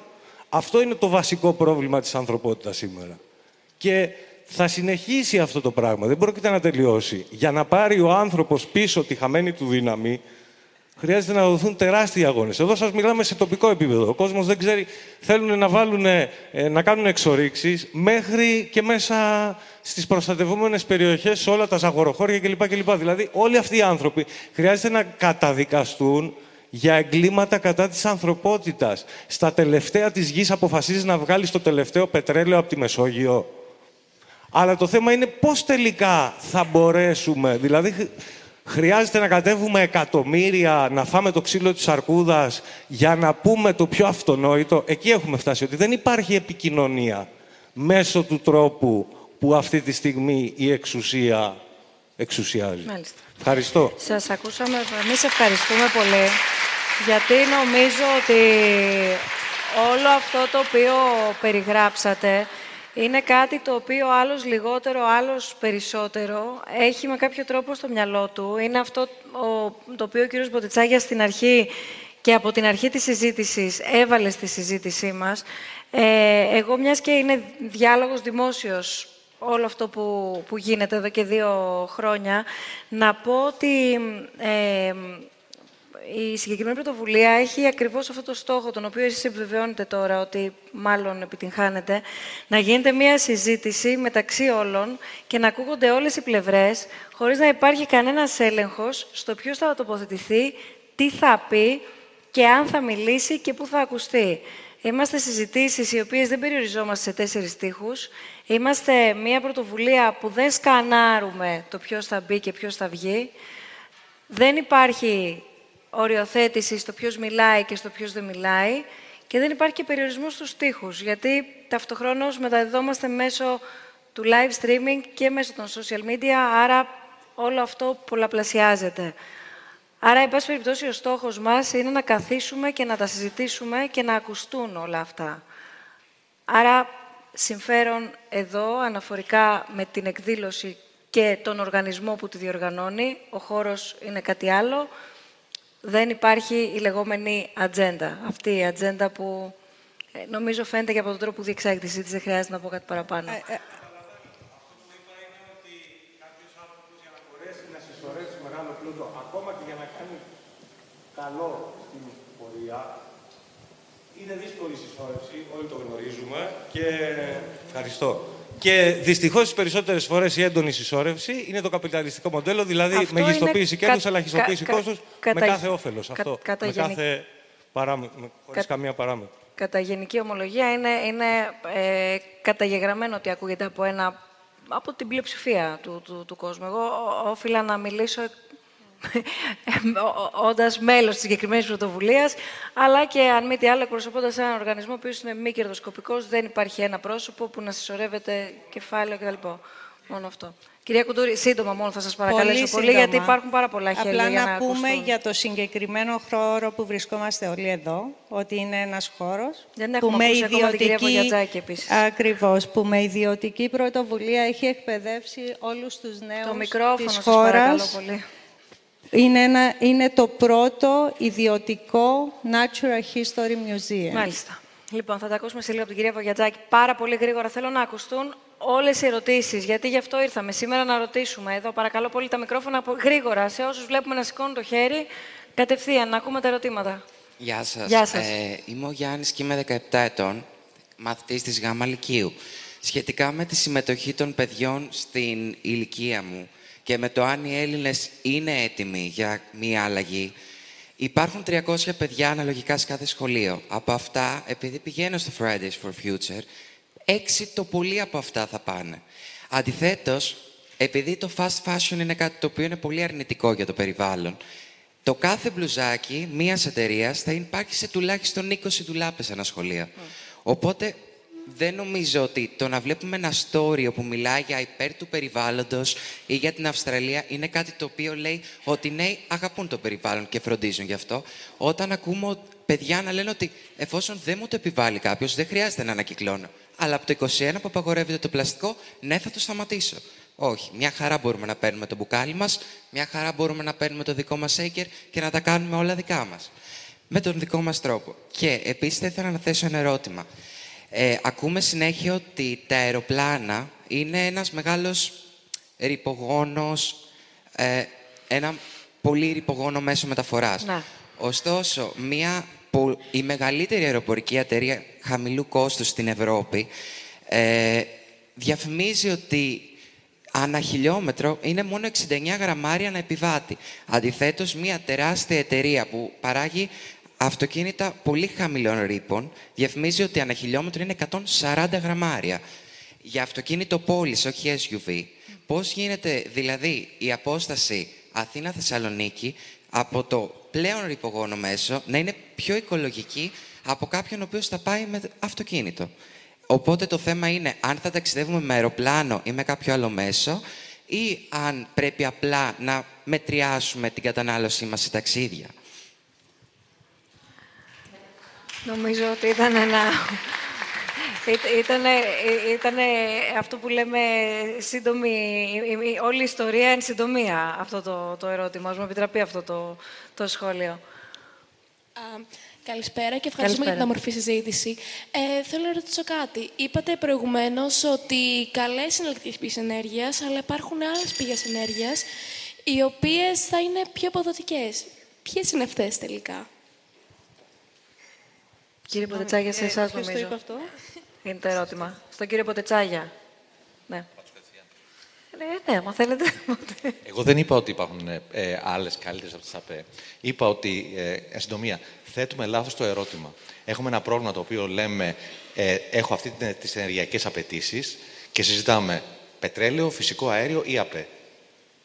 Και λέω ότι προφανώς είναι καλύτερες οι ΑΠΕ από το πετρέλαιο ή από το φυσικό αέριο, αλλά κάποια στιγμή πρέπει να γίνει η συζήτηση αυτή την ηλεκτρική ενέργεια γιατί τη θέλουμε; Για να είναι stand-by η Plasma TV το 46 ιντσών, για να θερμαίνω την ανοιχτή πισίνα μου το χειμώνα, γιατί τα χρειάζομαι αυτά τα πράγματα; Ε, και αυτό θα πετύχω και να απαντήσω και στο νεαρό φίλο με τα έξι άτομα. Ότι έξι άτομα στα, στα 30 είναι στους δρόμους και διαμαρτύρονται, μην το υποτιμάς καθόλου.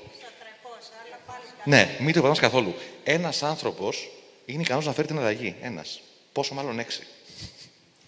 Σαφώς η ιστορία νομίζω της αλλαγής είναι, έχει ξεκινήσει από ε, μεμονωμένα άτομα. Ε, θα το παράδειγμα, ωστόσο, ναι, συγκριτικά ναι. με το αεροπλάνο και την καθημερινότητά μας, ναι. ε, τουλάχιστον να το επιβεβαιώσουμε. Σίγουρα. Υπάρχουν πάρα πολλά πράγματα που μπορούμε να κάνουμε για να... και οι, οι, οι άλλοι νεαροί που ανέφερε, ε, όπως παράδειγμα το να τρώμε λιγότερο κρέας. Ε, ξέρουμε όλοι ότι ε, έχει υποθεί, η κτηνοτροφία είναι ένα τεράστιο η, πρόβλημα. Οι διάλογοι τον Απρίλιο, κυρία, κυρία Ανδρεάδη, ελάτε τον Απρίλιο στους διαλόγους. Σας παρακαλώ πολύ αυτό το θέμα έχουμε. Έχουμε vegan γεύματα. ε, Μην το, ε, είναι θα φτάσουμε μέχρι τον Απρίλιο τη συζήτησή μας. Είναι ε, πηγαίνω και σε πολλά σχολεία, το έχω γράψει και στα βιβλία μου και είναι κάτι που δεν μας αρέσει πολύ να το αναγνωρίζουμε. Ε, και υπάρχουν πολλά τέτοια ερωτήματα που πονάνε. Είναι το θέμα το οποίο θα, θα απασχοληθούμε στοχευμένα ε, στους διαλόγους του, του Απριλίου. Ε, προσπερνώ ερωτήματα, γιατί παράλληλα έρχονται και διαδικτυακά τα ερωτήματα που μου τα φέρουν οι συνάδελφοι γραπτός. Είναι πάρα πολλά τα ερωτήματα για τις ανεμογεννήτριες. Είναι αρκετά τα ερωτήματα που έχουμε από η Χριστιανά 11 ετών. Ρωτάει τι μπορεί ο καθένας από εμάς να κάνει έτσι ώστε να βοηθήσουμε την προστασία και να ε, βοηθήσουμε όλοι στην προστασία του περιβάλλοντος. Η Αθηνά 9 ετών, γιατί οι μεγάλοι αντιδρούν τόσο πολύ με την Κρέτα. Ε, τα αναφέρω γιατί ε, τα έχετε στείλει τα μηνύματά σας, έχουν ήδη απαντηθεί. Οπότε, επόμενο ερώτημα. Καλησπέρα σας. Καλησπέρα σας. Ε, είχε αναφερθεί κάποια στιγμή ότι όσο προσπαθούμε και επιδιώκουμε τη μείωση των εκπομπών ρήπων, παρόλα αυτά αυξάνονται. Ένας σημαντικός παράγοντας είναι και η αύξηση του πληθυσμού. Π.χ. έχει τριπλασιαστεί σχεδόν από 50 χρόνια πριν, 70. Ειδικά περιοχές όπως ξέρω εγώ, η Αφρική ή η Ασία έχουν συνεχίζουν να αυξάνονται με τεράστιο ρυθμό. Μήπως θα έπρεπε ίσως να μπορεί να ελεγχθεί κατά κάποιον τρόπο ο πληθυσμός, αν όχι να αυξηθεί, να μειωθεί, να μείνει έστω σταθερός. Χαρακτηριστικά χθες είχα δει ότι σε βίντεο στο YouTube με τις 100 πιο πολυπληθείς πόλεις στον κόσμο, ότι το 2100 θα είναι το Λάγκος με 88 εκατομμύρια κατοίκους και στην κορυφή είναι και παρόμοιες ε, και άλλες αφρικανικές πόλεις και η δεκάδα ξεκινά από τα 20, φτάνει μέχρι και τα 20 εκατομμύρια. Ευχαριστώ. Ναι, να απαντήσω ότι αυτό το ερώτημα που θέτετε έχει μπει από τη δεκαετία του 70. Ότι το πρόβλημα για το περιβάλλον είναι ο υπερπληθυσμός. Δεν είναι ο υπερπληθυσμός. Είναι τι καταναλώνει το κάθε άτομο. Το θέμα δεν είναι αν έχουμε 100 Καμποτζιανούς ε, και όχι 150. Είναι αν αυτοί οι 100 θα καταναλώνουν όσο 100 Έλληνες είναι η κατανάλωση κατά κεφάλι που κάνει τη διαφορά. Το βασικό μας πρόβλημα είναι ότι έχουμε έναν πληθυσμό ο οποίος αυξάνει και ακολουθά καταναλωτικά πρότυπα δυτικοευρωπαϊκά ή βορειοαμερικανικά. Αυτή είναι η καταστροφή του πλανήτη. Όχι ότι έχουμε περισσότερους ανθρώπους. Σαν μονάδες. Είναι η κατανάλωση κατά άτομο. Εντάξει, και το πληθυσμιακό όμως είναι κύριο πρόβλημα. Είναι the sleeping elephant in any discussion. Είναι πολύ, πολύ σημαντικό πρόβλημα. Το μικρόφωνο παρακαλώ και μετά στην κυρία εδώ, ο κύριος. Δηλαδή που φαίνεται ότι μέσα στα τέλη του αιώνα θα έχει φτάσει περίπου 12 δις ο πληθυσμός. Αλλάζοντας μόνο και μόνο τα πρότυπα θα είναι αρκετό για να, για να μειωθεί... Για να επιβιώσουμε; Ναι. Όχι, αλλά παράλληλα θα πρέπει να βρούμε και μέσω της τεχνολογίας και τρόπους να μπορούμε να βοηθήσουμε αυτούς τους ανθρώπους να Δεν έχουν βρεθεί βιώσουν. μέσω της τεχνολογίας. Κάνω συμπληρωματικό ερώτημα εδώ τώρα. Γιατί, ε, σύντομη, σύντομη, παρακαλώ, γιατί περιμένουν. Ε, μέσω της τεχνολογίας υπάρχουν αρκετοί οι οποίοι φέρνουν και χρησιμοποιούν παραδείγματα τα οποία έρχονται από το τομέα της τεχνολογίας έναντι των πολιτικών που δεν ακούνε, έναντι των επιστημόνων που δεν καταφέρνουν να ακουστούν, άρα ευθύνη έχουν όλοι, έναντι των πολιτών που δεν αλλάζουν τις συνήθειές τους έρχονται παραδείγματα μέσα από την τεχνολογία και χρησιμοποιούνται, ξαναλέω, κατά πολλούς, προκειμένου να επιχειρηματολογήσουν. Θα έλεγα ότι από την πιλωτική εφαρμογή αυτών, όπως το παράδειγμα που μας ανέφερε ο κύριος στη Θεσσαλία, μέχρι να γίνει μια παγκόσμια τάση και παγκόσμια εφαρμογή, απέχουμε ε, αρκετά και μάλλον προς αυτή την κατεύθυνση θα έπρεπε να ε, Να πούμε όμως ότι υπάρχουν πάρα πολλοί επιταχυντές που λειτουργούν τώρα, που προσπαθούν να επιταχύνουν όλες αυτές τις καινοτομίες. Σε αυτό να πω ότι πρέπει να δούμε το πρόβλημα ως εξής. Ζήτηση, προσφορά. Όσον αφορά την παροχή ενέργειας και την παραγωγή της, αυτό αφορά την προσφορά. Το άλλο μέρος είναι η ζήτηση, δηλαδή οι καταναλωτικές ε, συμπεριφορές που και εκείνες θα πρέπει να αλλάξουν. Άρα, αλλάζοντας την κατανάλωση, μειώνεις τις εκπομπές, αυξάνοντας την προσφορά ανανεώσιμων, μειώνεις και πάλι Μάλιστα. τις εκπομπές. Και Είναι έτσι κατανοητό. φτιάχνετε το ισοζύγιο. Ελάτε. Καλησπέρα σας. Ονομάζομαι Σούπου. Είμαι εκπαιδευτικός δευτεροβάθμιας.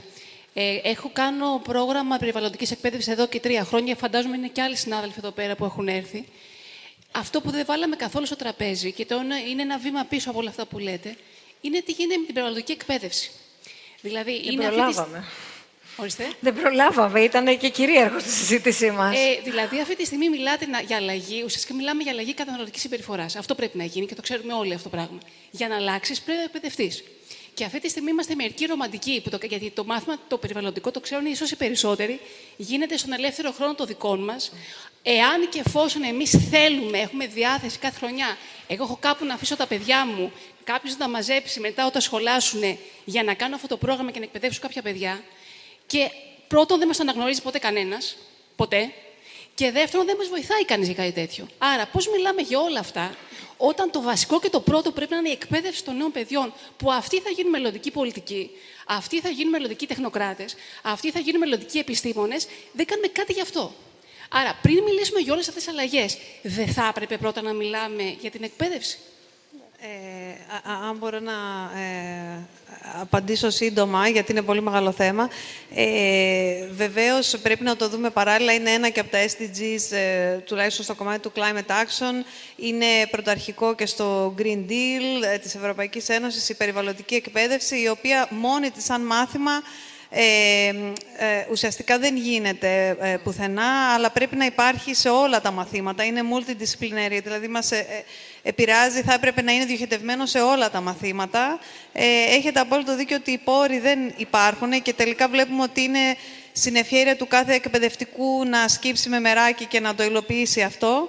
Και είναι κάτι το οποίο πιστεύω ότι το κοιτάει και η Επιτροπή σαν ε, προτεραιότητα. Από ό,τι ακούω και από την Υπουργό είναι προτεραιότητα. Η πρώτη χώρα που έβαλε την περιβαλλοντική εκπαίδευση υποχρεωτική είναι η Ιταλία και το έκανε πριν δύο μήνες. Δηλαδή είμαστε τόσο πίσω. Πιέζετε εσείς εδώ γι' αυτό; Νομίζω ότι όσο πιο πολύ γίνεται. Το θίξαμε και το θέσαμε πολύ στεναρά στο θέμα της Επιτροπής να μπει προτεραιότητα. Ήδη και τα δύο Υπουργεία ε, είναι σε συνεννόηση και μιλάνε, οπότε μιλάμε και να είναι υποχρεωτικό, αλλά το πιο σημαντικό είναι αυτό. Να διατρέχει οριζόντια τα πάντα. Προχθές διάβαζα με τον μεγάλο μου τα θέματα της ενέργειας, τις διάφορες μορφές ενέργειας. Δεν υπήρχε πουθενά συγκρισιμότητα του ανθρακικού αποτυπώματος της χρήσης των διαφορετικών πηγών ενέργειας. Πέμπτη δημοτικού. Θα έπρεπε από νωρίς παντού σε όλες τις εκφάσεις εκπαίδευσης να υπάρχει αυτό. Δεν θα το έπρεπε να πράγμα. περιμένουμε το μάθημα περιβαλλοντικής εκπαίδευσης. Δηλαδή. Αλλά να υπάρχει και αυτό για να δώσει Σας ακούμε και παρακαλώ πολύ μετά εδώ το μικρόφωνο στον κύριο που εδώ και πολλή ώρα περιμένει. Good evening. Sorry, I'm going to ask in English. Um, when the laws stop working for the common good, and considering how critical the situation is, when is it our moral obligations to start breaking the laws, individually and collectively? Thank you. If I may, I don't think that the laws are not in the uh, are not working towards increasing social welfare. The laws, that is the European directives, for example, are very science-active, integrated, multidisciplinary basis directives that if they were implemented correctly, you would have the results that you are looking for, both for the environment, for the society, and for the economy.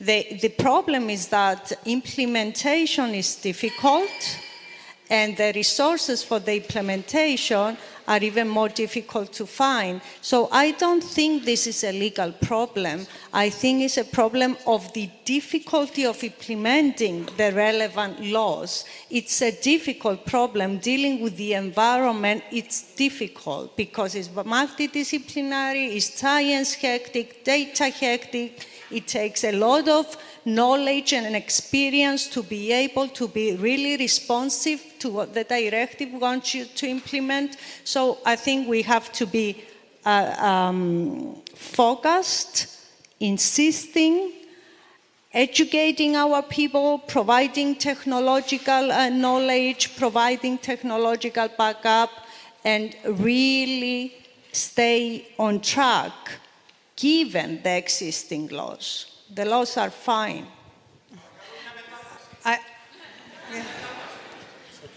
Καλά, μην, μην εκνευρίζεστε. Ελάτε, πείτε το και στα ελληνικά. Ε, εγώ λέω ότι οι νόμοι είναι σωστοί, ιδίως στα ευρωπαϊκά. Η, κυρία ρώτησε στα αγγλικά, οπότε όφιλε η κυρία Κουντούρη να απαντήσει ναι. στα αγγλικά. Ε, ιδίως στα ευρωπαϊκά τα directives είναι πραγματικά πολύ επιστημονικά βασισμένα στην επιστήμη, απλά υπάρχει δυσκολία.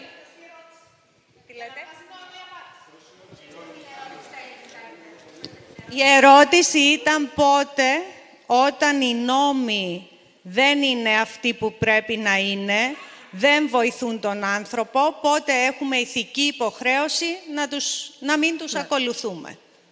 Και η απάντηση ήταν ότι τουλάχιστον όσον αφορά το περιβάλλον, η ευρωπαϊκή νομοθεσία που είναι και νομοθεσία των κρατών μελών είναι σωστή επιστημονικά κατοχυρωμένη, απλά είναι δύσκολη στην εφαρμογή της και είναι και ακριβή στην εφαρμογή της. Γι' αυτό και αργούμε να την εφαρμόσουμε. Νομίζω ε, ότι ε, στα αγγλικά ε, απαντήσω στα ελληνικά. Θα απαντήσετε στα αγγλικά και θα το μεταφράσετε στα ελληνικά. I think the, I think the problem is that, that people... Συγγνώμη. Α, ε, νομίζω ότι το πρόβλημα είναι ε, περισσότερο ε, στο κομμάτι του ακτιβισμού και στο κομμάτι των διαδηλώσεων, όπου ε, πλέον αισθάνεται πολλοί κόσμος ότι δεν έχει άλλη διέξοδο πέρα από το να αρχίσει να παραβιάζει το, το νόμο. είδαμε και στο COP25 τους νέους να μπαίνουν και να καταλαμβάνουν την αίθουσα και να τους διώχνουν έξω. και νομίζω ότι εκεί είναι το πρόβλημα, ότι ε, πολλοί κόσμος αισθάνεται πλέον ότι ηθικά δεν, οι, οι, οι, νόμοι δεν ανταποκρίνονται τέλος πάντων η εφταξία, η, ο δημόσιος διάλογος και η πολιτική δεν ανταποκρίνονται στα, με, την, με το επίγον ε, όπως Τα αντανακλαστικά δεν λειτουργούν. Ακριβώς. Δηλαδή. Ε, και νομίζω ότι αυτό είναι ένα, ένα πραγματικά τεράστιο πρόβλημα και δείχνει ότι υπάρχει ένα πολύ μεγάλο, ε, μια πολύ μεγάλη ανεπάρκεια των πολιτικών ε, και φυσικά πρέπει να βρεθούν τρόποι να, να εκτονωθεί αυτό το πράγμα και να υπάρξουν λύσεις. Μάλιστα. Σας ακούμε. Ε, θέλω να βάλω ένα ερώτημα, συγχωρήστε με αν χρησιμοποιήσω λίγο περισσότερες λέξεις. Ε, όλοι εδώ μέσα είμαστε προφανώς από την ίδια πλευρά. Δεν νομίζω ότι υπάρχει κανένας που είναι αντίθετος. Παρ' όλα αυτά, αν μας ανέθεταν και μας δίνανε την απόλυτη εξουσία να λύσουμε το πρόβλημα, μάλλον δεν θα το λύναμε. Γιατί; Θα πάρω την ε, παρέμβαση της κυρίας εδώ εκπαιδευτικού, η οποία είπε ότι πρωταρχικό είναι η εκπαίδευση των παιδιών. Μάλιστα. Την καλύτερη εκπαίδευση αν δώσουμε στα παιδιά μας, σε κάποιες σχολικές ώρες, ζώντας σε αυτή την κοινωνία που πολύ σωστά ο κύριος Μποτετζάγια είπε για την οικονομική της πλευρά και για τα προτάγματα που έχει και οικονομικά και κοινωνικά και πολιτιστικά που, για να το πούμε ξεκάθαρα, πρόταγμά της είναι η γιγάντωση. Εμείς τη λέμε ανάπτυξη, τη λέμε αηφόρο ανάπτυξη, πράσινη ή ό,τι άλλο, το όνομά της είναι γιγάντωση. Αυτό είναι στην παραγωγή, είναι στην κατανάλωση, ακόμα και της ενέργειας. Το ερώτημα λοιπόν δεν είναι ποιο από αυτά τα μέτρα, που πολλά από αυτά είναι σωστά ή λιγότερο σωστά, δεν έχει σημασία, ποιο θα λύσει το πρόβλημα. Το ερώτημα είναι, θα αποφασίσουμε ότι δεν θα λυθεί το πρόβλημα σε ένα πλανήτη που είναι συγκεκριμένος, δεν μπορεί να τον μεγαλώσει καμία δύναμη στον κόσμο. Έχει συγκεκριμένες πρώτες ύλες που ε, μπορούν να παράγουν συγκεκριμένα πράγματα και ενέργεια το ίδιο. Θα απαντήσουμε σε αυτό το ερώτημα για να προχωρήσουμε παρακάτω. Η ερώτηση είναι προς όλους μας. Αν δεν απαντήσουμε σε αυτό, η οποιαδήποτε μερική απάντηση μπορεί να δώσει λύση; Θα σας φέρω ένα απλό παράδειγμα. Όλοι συζητάμε για το αν τα αιωλικά είναι καλή ενέργεια ή όχι. Ε, προκλητικά θα σας πω ότι τα αιωλικά δεν είναι ανανεώσιμη πηγή ενέργειας. Δεν έχω χρόνο και δεν θέλω να σας φάω το χρόνο. Εάν πάρουμε με νούμερα τι καταναλώνεται για να παραχθεί, να λειτουργήσει, να μεταφερθεί ενέργεια κλπ. κλπ ενός αιωλικού είναι μείον. Η ενέργεια που θα παράγει σε 20 χρόνια μέχρι να γίνει ερείπιο και να μείνει εκεί που θα μείνει είναι μείον. Σας το λέω προκλητικά και αποδείξτε μου ότι το μετρήσατε και είναι συν. Άρα είναι ανανεώσιμη πηγή ενέργειας. Ευχαριστώ πολύ. Εμείς. Δεν σας ακούσαμε. Το μικρόφωνο παρακαλώ.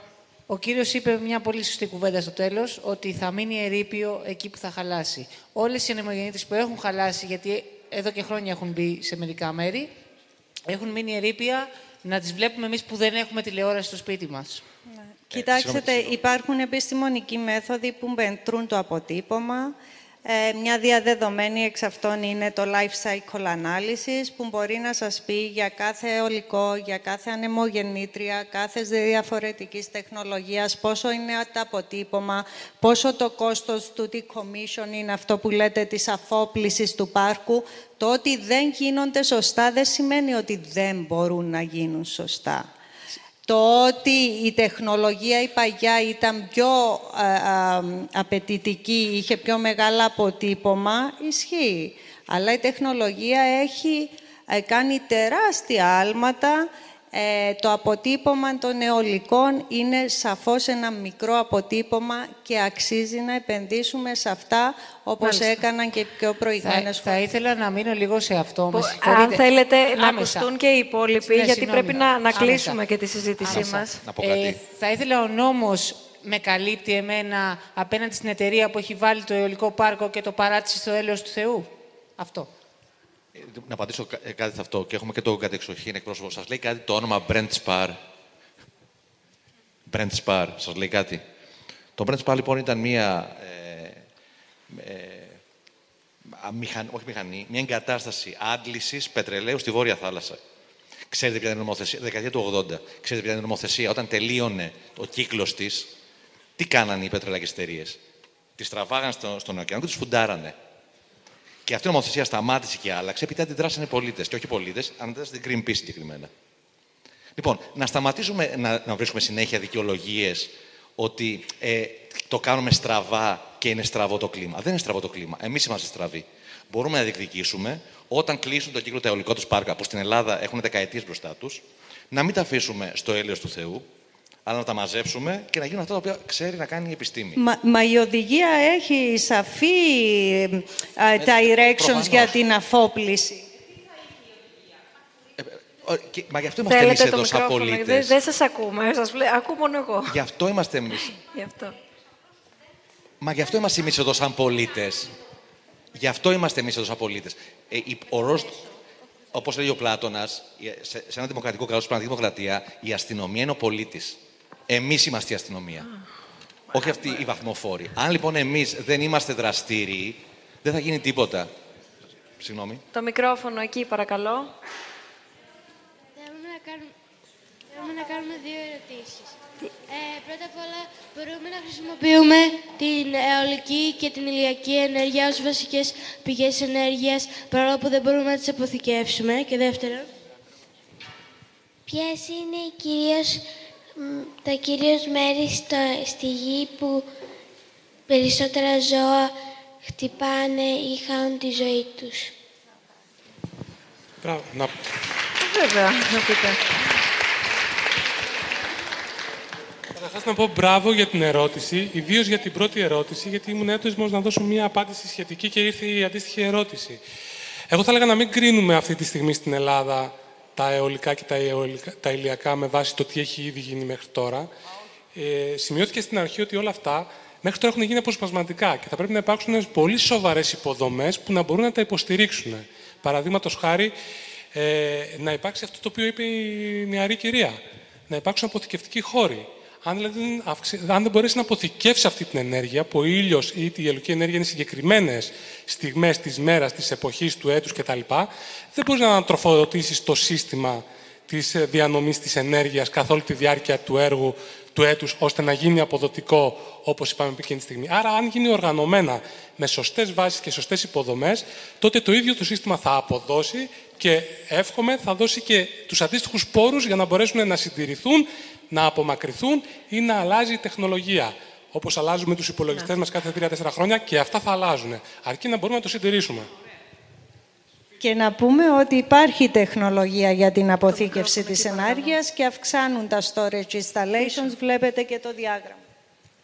Ανά τον κόσμο. Η δεύτερη ερώτηση δεν απαντήσαμε για το πού χτυπάνε περισσότερο τα ζώα. Ε, εννοείται σε περιοχές που υπάρχουν ανεμογεννήτρες ή γενικότερα; Γενικότερα. Ναι. Γενικότερα. Γενικότερα.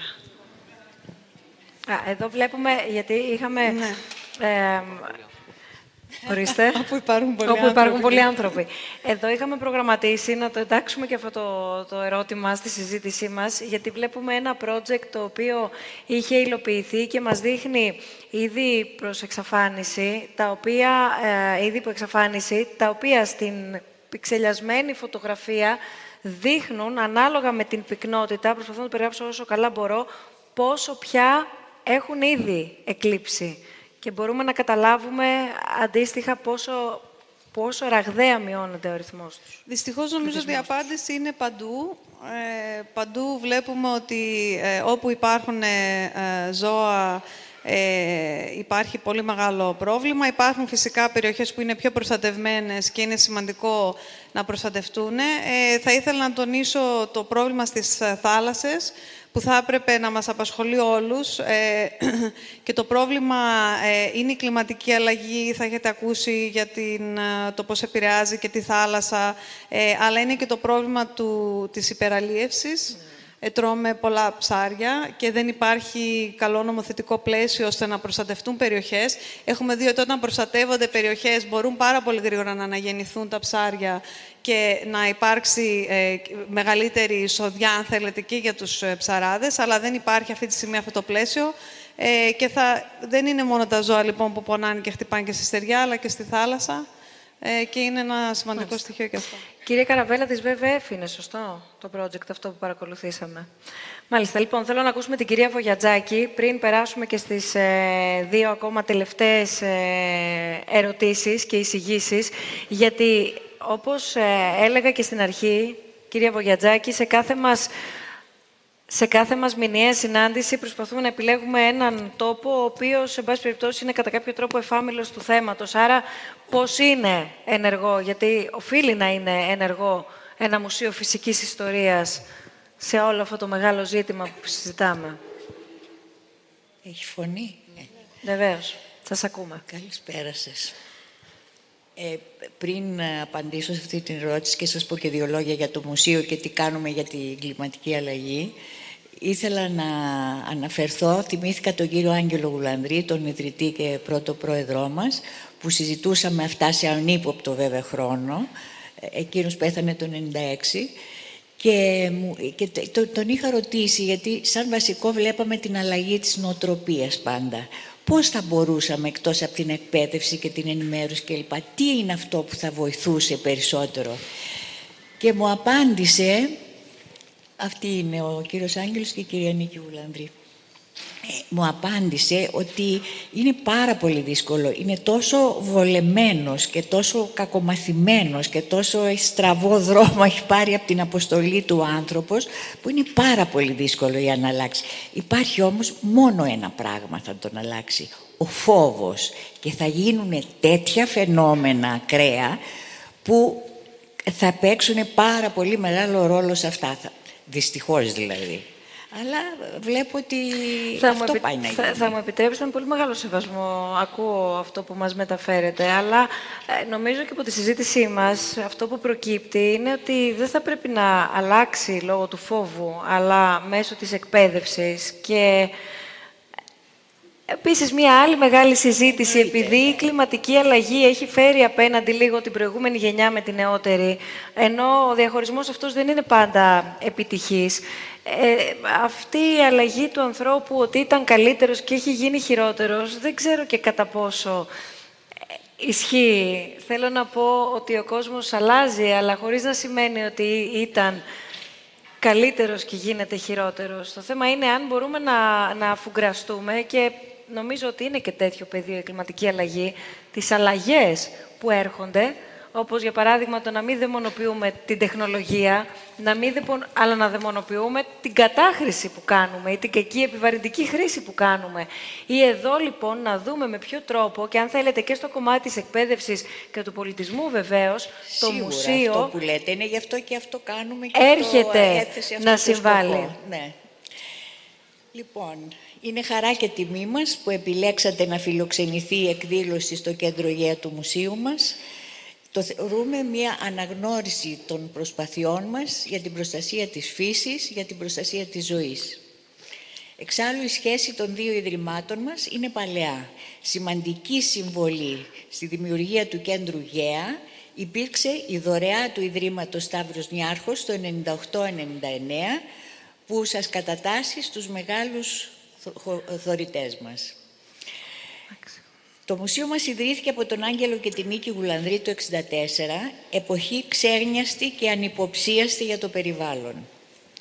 Μετά το Μουσείο Φυσικής Ιστορίας, το 2001 δημιουργήθηκε το Κέντρο Περιβαλλοντικής Έρευνας και Εκπαίδευσης ΓΕΑ, με σκοπό τη συνάρτηση επιστημονικής έρευνας και εκπαίδευσης ως οδηγός στην προσέγγιση φύσης και πολιτισμού, αντίστασης στις ανθρώπινες δυνάμεις που απειλούν τη ζωή και ως ανάγκη να διατηρηθεί στη μνήμη μας η προμηθεϊκή προειδοποίηση για τον κίνδυνο υπέρβασης του μέτρου. Το Ίδρυμά μας, με τις εγκαταστάσεις του Μουσείου Φυσικής Ιστορίας και του Κέντρου Γέας στην Κηφισιά, καθώς και των δύο παραρτημάτων του στη Θεσσαλονίκη, το ΕΚΒΙ ε, Ελληνικό Κέντρο Βιοτόπων Υγροτόπων και στο Ρέθυμνο, στο Τέμενος Μασταμπά, το, όπου στεγάζεται το Παλαιοντολογικό Μουσείο Ρεθύμνου, πραγματοποιεί τους σκοπούς του με προσπάθειες να αντιμετωπιστούν η κατασπατάληση των φυσικών πόρων, η ρήπανση της ατμόσφαιρας και των υδάτων, η καταστροφή του δασικού πλούτου, η διάβρωση του εδάφους, η εξαφάνιση ειδών του φυτικού και ζωικού βασιλείου και η κλιματική αλλαγή, της επιδράσεις της οποίας έχουμε ήδη αρχίσει να βιώνουμε. Ειδικότερα θα αναφερθώ στο έργο μας για την κλιματική αλλαγή, που είναι το απόψινό θέμα των διαλόγων με την πεποίθηση ότι η αλλαγή του τρόπου σκέψης δεν είναι δυνατή παρά με συστηματική εκπαίδευση από την προσχολική ηλικία, το Μουσείο Γουλανδρή ήταν το πρώτο μουσείο που εφάρμοσε την περιβαλλοντική εκπαίδευση.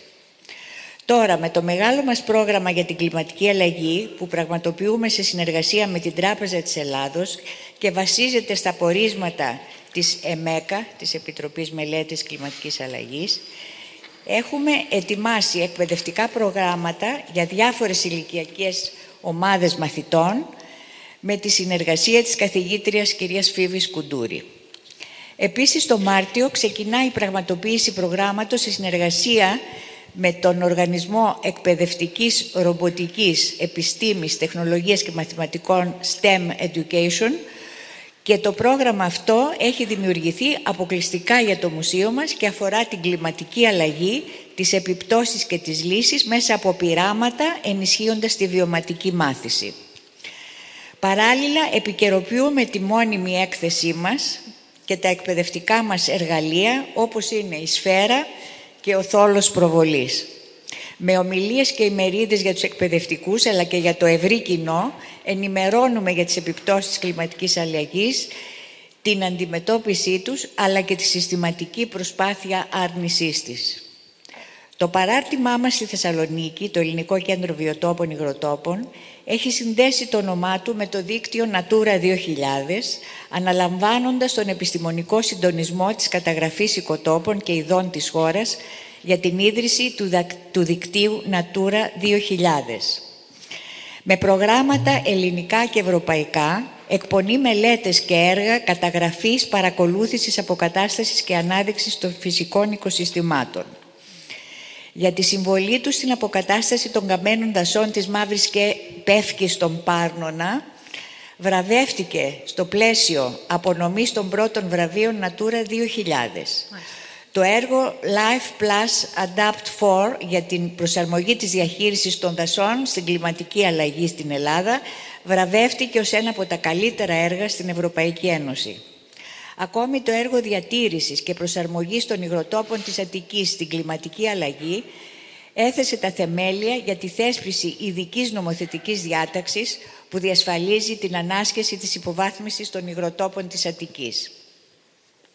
Εξαιρετικής σημασίας είναι και η διαρκής από το 2013 παρακολούθηση 50 ελληνικών λιμνών της χώρας επιμηνιαίας βάσεως. Σημαντικά αποτελέσματα και δεδομένα του έργου αυτού έχουν αναρτηθεί στο διαδίκτυο, στον δικτυακό τόπο για τη φύση και τη βιοπικιλότητα της Ελλάδας που διατηρεί το ΕΚΒΙ. Αγαπητοί φίλοι, εν ώψη των απειλών για τη διατήρηση πλέον της ίδιας της ζωής στον πλανήτη μας, άμεση είναι η ανάγκη να επαναπροσδιορίσουμε τις, προρε... τις προτεραιότητες και τις αξίες μας. Σε αυτό μας εμπνέουν αξίες ζωής που έχουν την πηγή τους στην αρχαία Ελλάδα, που τα ηθικά κριτήρια που έχουν σήμερα παραμεληθεί έπαιζαν ρόλο εξίσου με τα επιστημονικά. Ο δρόμος για την πραγματική πρόοδο δεν βασίζεται μόνο στο κέρδος, αλλά και στο σεβασμό των φυσικών διαδικασιών. Το Μουσείο Γουλανδρή Φυσικής Ιστορίας είναι ανοιχτό σε συνεργασίες που οδηγούν σε αυτό το δρόμο. Σας, σας ευχαριστώ. Εμείς σας ευχαριστούμε πολύ. Λοιπόν, να δεχθούμε ακόμα τρία ερωτήματα και σκεφτείτε κάτι αισιόδοξο. Ε, καλησπέρα. αλλά αληθινό. Καλησπέρα. Ε, ευχαριστούμε πάρα πολύ και συγχαρητήρια στους διοργανωτές και στο πάνελ. Κυρίτσης λέγομαι, είμαι περιβαλλοντολόγος. Έχω σημειώσει κάποια πράγματα, θα το περιορίσω πάρα πολύ γιατί υπάρχει κούραση. Καταρχήν, δεν μπορώ να μην κάνω ένα σχόλιο για τις ε, ΑΠΕ. Νομίζω κανείς δεν βάζει στη ζυγαριά της ΑΠΕ με τα ορυκτά καύσιμα. Αλλά όλοι νομίζω τελικά συμφωνήσαμε ότι το σχέδιο και ο τρόπος ενσωμάτωσης των ΑΠΕ έχει σημασία στο να επιτύχεις, για παράδειγμα, τη νέα πράσινη συμφωνία, όχι μόνο σε ό,τι αφορά την απεξάρτηση από τα ορυκτά καύσιμα, αλλά και την ανάπτυξη για όλους. Ε, το δεύτερο που θέλω να πω είναι, αναδείχτηκε νομίζω και από τη σημερινή κουβέντα, μία ταύτιση της κουβέντας για την κλιματική αλλαγή με την κουβέντα για, όλο το περιβαλλοντικό, για όλα τα περιβαλλοντικά ζητήματα, για το περιβαλλοντικό ζήτημα ε, γενικώς. Με δεδομένο ότι η, η προστιθέμενη αξία, στο πούμε έτσι, της κλιματικής αλλαγής με βάση και το ότι είχε ξεκινήσει η κουβέντα το 1992, μάλλον βαίνει μειούμενη και χρειάστηκε μία 16χρονη και τα λοιπά για να ξανατονωθεί η κουβέντα. Ε, θέτω ένα προβληματισμό ερώτημα, φυσικά δεν περιμένω να απαντηθεί τώρα γιατί έχει περάσει η ώρα. Ε, μήπως τελικά κάνει κακό στο περιβαλλοντικό ζήτημα η μη, ε, ο μη διαχωρισμός των συγκεκριμένων προβλημάτων. Για παράδειγμα, γιατί θα πρέπει να συνδέσουμε... Ε, μπορεί να έχουμε στη γειτονιά μας ένα πρόβλημα με μια τοξική χωματερή και τελικά φαίνεται ότι μέσα από όλη αυτή την κουβέντα πρέπει ντε και καλά να το συνδέσουμε με την κλιματική αλλαγή. Ή το πρόβλημα της ατμοσφαιρικής ρήπανσης στην Αθήνα που έχει ανακάμψει ε, εσχάτως τα τελευταία χρόνια και σίγουρα σχετίζεται, δεν λέω ότι δεν σχετίζεται με την κλιματική αλλαγή. Ε, γιατί δεν, δεν αναδεικνύεται ως ε, μείζον ζήτημα παρά πρέπει να το συνδέσουμε. Ε, αντίστοιχα, το πολιτικό αφήγημα που νομίζω ότι φαίνεται, το καινούριο πολιτικό αφήγημα που χρειάζεται ο κόσμος ε, μπορεί να είναι μόνο η κλιματική αλλαγή ή πρέπει να είναι η βιώσιμη ανάπτυξη ή η αποδοτικότητα των εργαλείων της ανάπτυξης; Ε, και τέλος, ένα σχόλιο σύντομο για τη συμπεριφορά, την ανθρώπινη συμπεριφορά και την παιδεία. Σίγουρα η έλλειψη περιβαλλοντικής εκπαίδευσης έχει παίξει το ρόλο της, αλλά θα μου επιτρέψετε η έλλειψη μέτρου αισθητικής και συλλογικής συνείδησης νομίζω είναι η εικόνα του τι δίνουμε ως ε, κράτος και ως κοινωνία στην παιδεία μας συνολικά. Σας ευχαριστούμε πολύ. Στον κύριο εδώ στην πρώτη σειρά παρακαλώ το μικρόφωνο. Ναι, σας ακούμε. Ναι, ναι, ναι, εσάς. Ε, εγώ θα ήθελα απλά να, να βάλω μια παρένθεση και να πω ότι στη ΣΑΠΕ θα πρέπει να κοιτάξουμε δύο πράγματα. Ε, θα πρέπει να δούμε τελικά τι θέλουμε, γιατί νομίζω ότι το κράτος έχει δει κάτι λίγο λάθος και βλέπει πιο πολύ το οικονομικό παρά το περιβαλλοντικό κόστος. Όταν π.χ. θέλουμε, ε, θέλουμε ανεμογεννήτριες και βλέπουμε πού έχει μεγαλύτερη απόδοση, όλες οι ανεμογεννήτριες πρέπει να πάνε εκεί. Γιατί, γιατί εκεί έχει μεγαλύτερο κέρδος για οποιονδήποτε επιχειρήματια που θέλει να βάλει κάποια χρήματα, ξέρω εγώ, και να επενδύσει. Να μην δώσουμε π.χ. τα φωτοβολταϊκά στις στέγες, που ήταν ένα πρόγραμμα που ξεκίνησε και σταμάτησε, γιατί προφανώς δεν είχε μεγάλο κέρδος. Οπότε ξαφνικά, συγγνώμη, βλέπουμε, ρε παιδί μου, ότι απλά καταστρέφουμε περιοχές, συσσωρεύουμε μεγάλες, ε, μεγάλες, φτιάχνουμε μεγάλες άπες σε μερικές περιοχές που βγάζουν μεγάλα ποσοστά ενέργειας, τα οποία στην ουσία μέχρι να μεταφερθούν εκεί που πρέπει στις μεγάλες πόλεις, έχουν χάσει ένα μεγάλο ποσοστό ενέργειας. Και τελικά έχουμε τις μισές εγκαταστάσεις που τις έχουμε, τις έχουμε βάλει τσάμπα.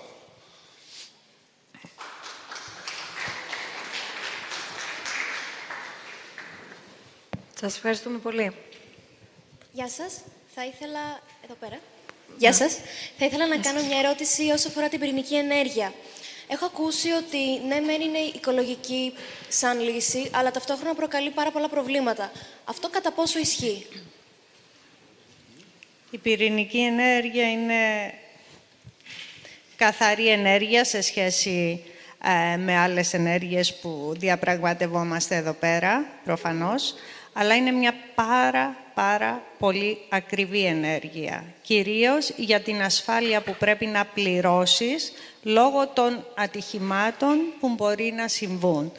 Ε, επίσης, η πυρηνική ενέργεια έχει πολύ μεγάλο χρόνο αφόπλησης. Δηλαδή, θες γύρω στα 5 με 6 χρόνια να χτίσεις το εργοστάσιο που έχει αποτύπωμα, μετά το λειτουργείς για 40 χρόνια και μετά θες άλλα 70 χρόνια μετά για να αφοπλιστεί και να εκλείψουν οι περιβαλλοντικές επιπτώσεις. Η πυρηνική ενέργεια πεθαίνει και θα πεθαίνει. Η Ευρώπη έχει μπει σε σχέδιο ολικής να σταματήσει τη χρήση της πυρηνικής ενέργειας. Αυτή τη στιγμή μόνο δύο εργοστάσια πυρηνικής ενέργειας είναι σε ανάπτυξη και είναι εκτός Ευρώπης στην Ασία και γενικότερα δεν φαίνεται να είναι η λύση.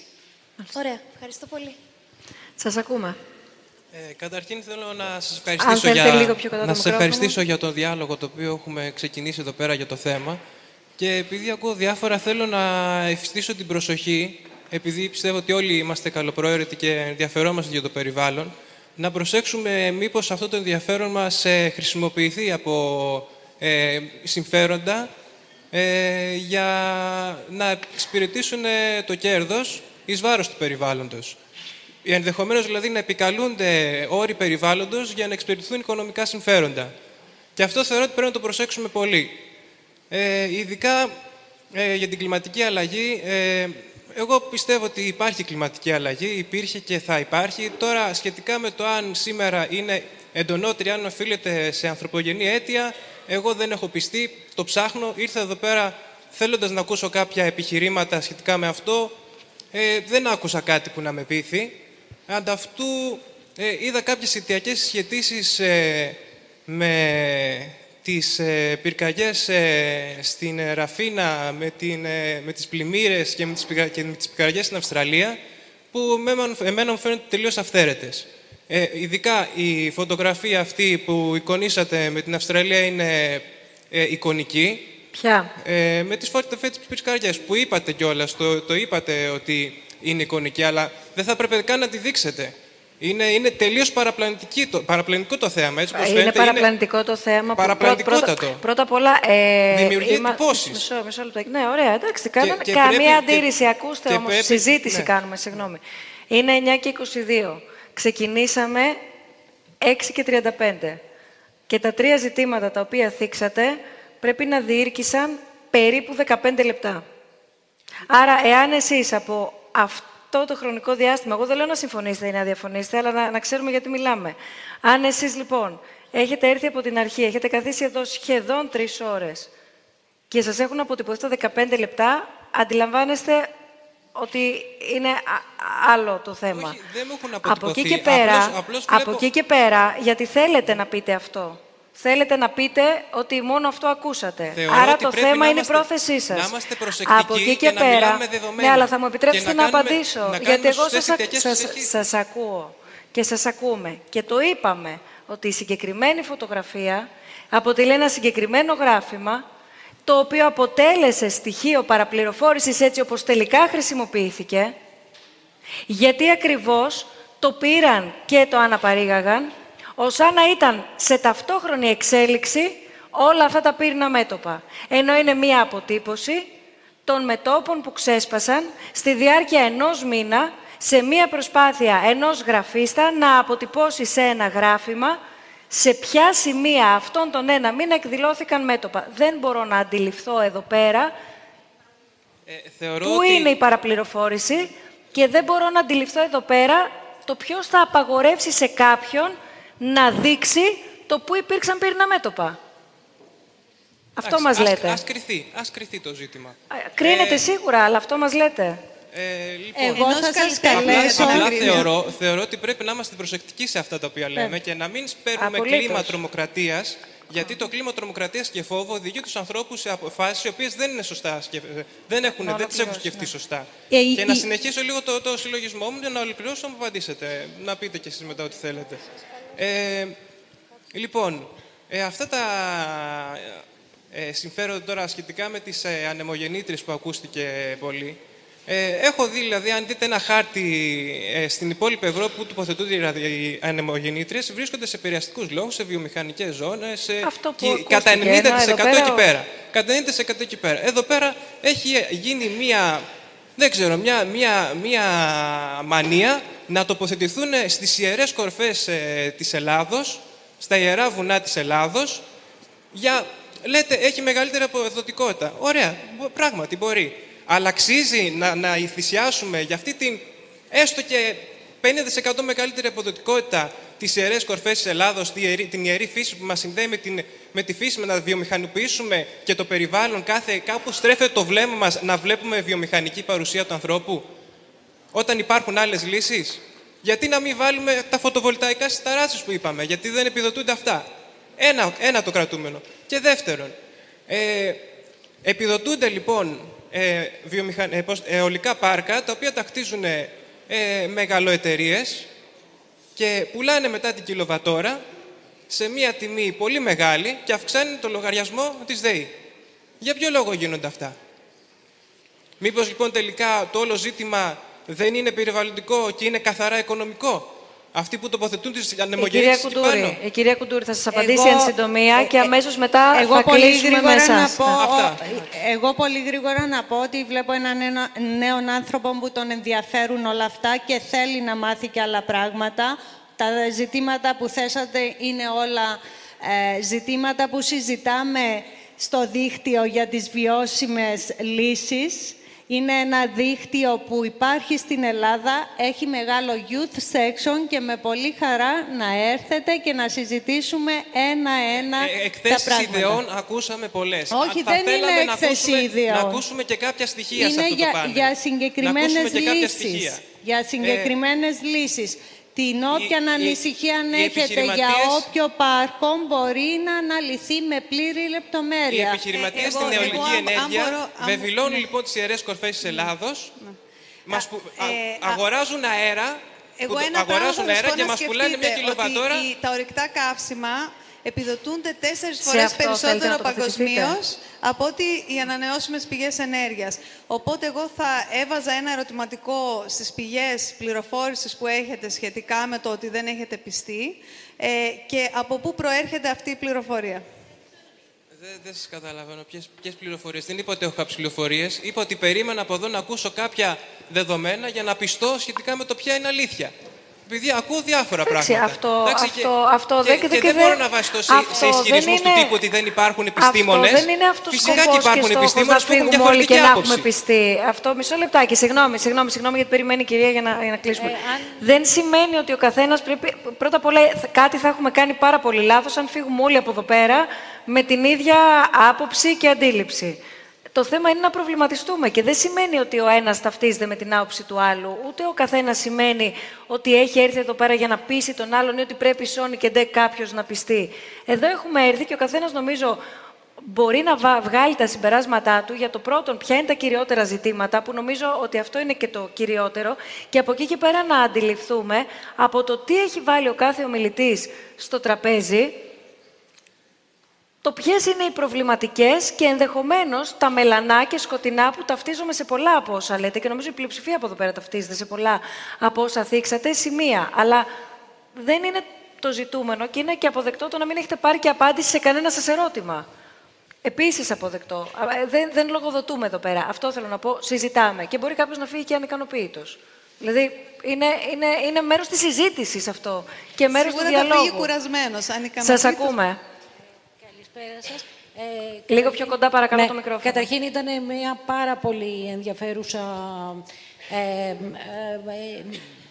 ε, παρουσίαση. Όλο αυτό το, όλη η συζήτηση που έγινε ήταν σε πολύ υψηλό επίπεδο και είμαι συνάδελφος, δηλαδή είμαι ερευνήτρια στο Ελληνικό Κέντρο Θαλασσίων Ερευνών, οπότε μπορώ να σας πω ότι και σε επιστημονικό επίπεδο υπόθηκαν τα πάντα, δηλαδή ό,τι υπήρχε ε, σαν γνώση και, σαν, ε, και μεταφέρθηκε και με τον πιο ε, σωστό τρόπο.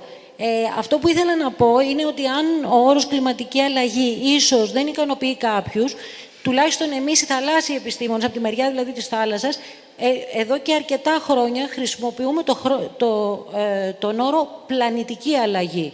Και υπάρχει λόγος πίσω από αυτό. Το πλανητική αλλαγή αφορά πάρα πολλά ε, ζητήματα, όπως είναι τα ζητήματα της ε, βιοπικιλότητας, της αλλαγής της βιοπικιλότητας, αλλά και κάποιους άλλους παράγοντες, οι οποίοι δεν φανταζόμαστε, που είναι τα secondary effect, δηλαδή είναι οι δευτερογενείς, δε, δεύτερης και τρίτες συνέπειες της πραγματικής κλιματικής αλλαγής. Ας πούμε, υπάρχουν αλλαγή στη, στην κυκλοφορία, στα ρεύματα, οι οποίες μπορεί να επιφέρουν δεύτερο αυτό που έχουμε δει σαν ταινία, σαν science fiction, ας πούμε, ότι παγώνει, σταματάει το ρεύμα του κόλπου του Μεξικού ή οτιδήποτε.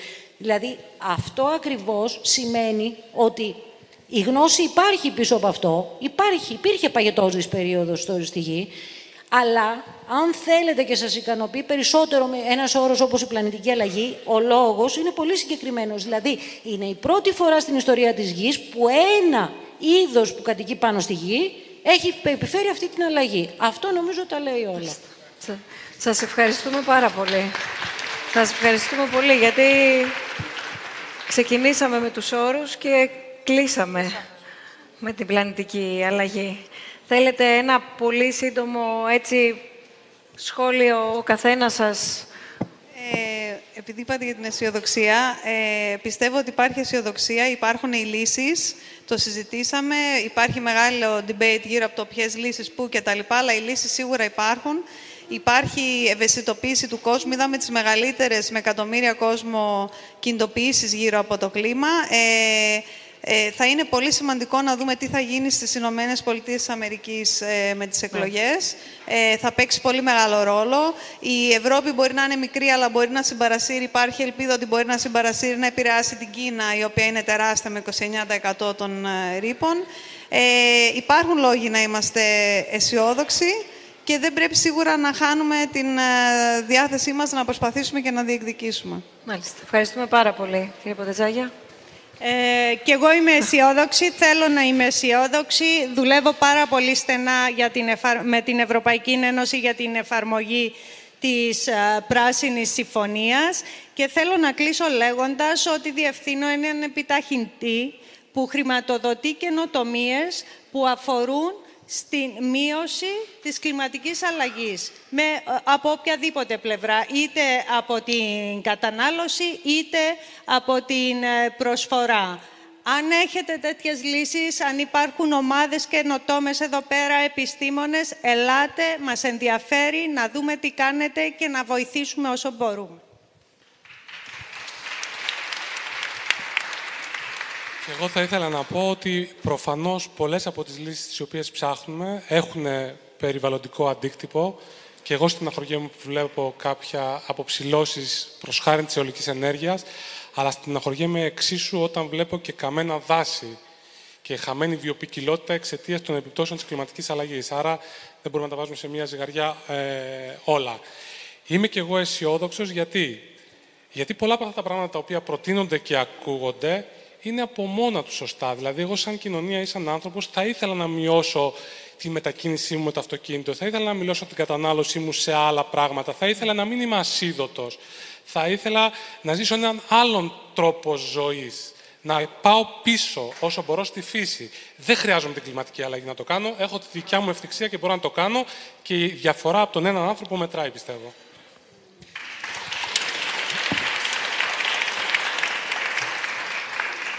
Νομίζω υπόθηκαν όλα. Απλώς να πω εγώ ότι ε, τα πράγματα είναι δύσκολα, αλλά να θυμόμαστε πάντα, και επειδή περισσότεροι εδώ είναι και, και νέοι άνθρωποι, ότι μόνοι οι χαμένοι αγώνες είναι αυτοί που δεν δώσαμε. Χρειάζεται αγώνας και θα νικήσουμε. Αυτό. Σας ευχαριστούμε πάρα πολύ όλους και όλες που ήσασταν μαζί μας. Ευχαριστούμε πολύ κύριε Καραβέλα, κύριε Γρηγορίου. Ευχαριστούμε θερμά. Ε, ευχαριστούμε πολύ και όλους και όλες που ήσασταν μαζί μας.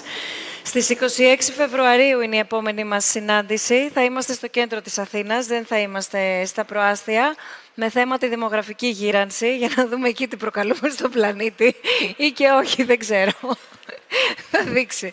Σας ευχαριστούμε πολύ. Καλή συνέχεια σε όλους.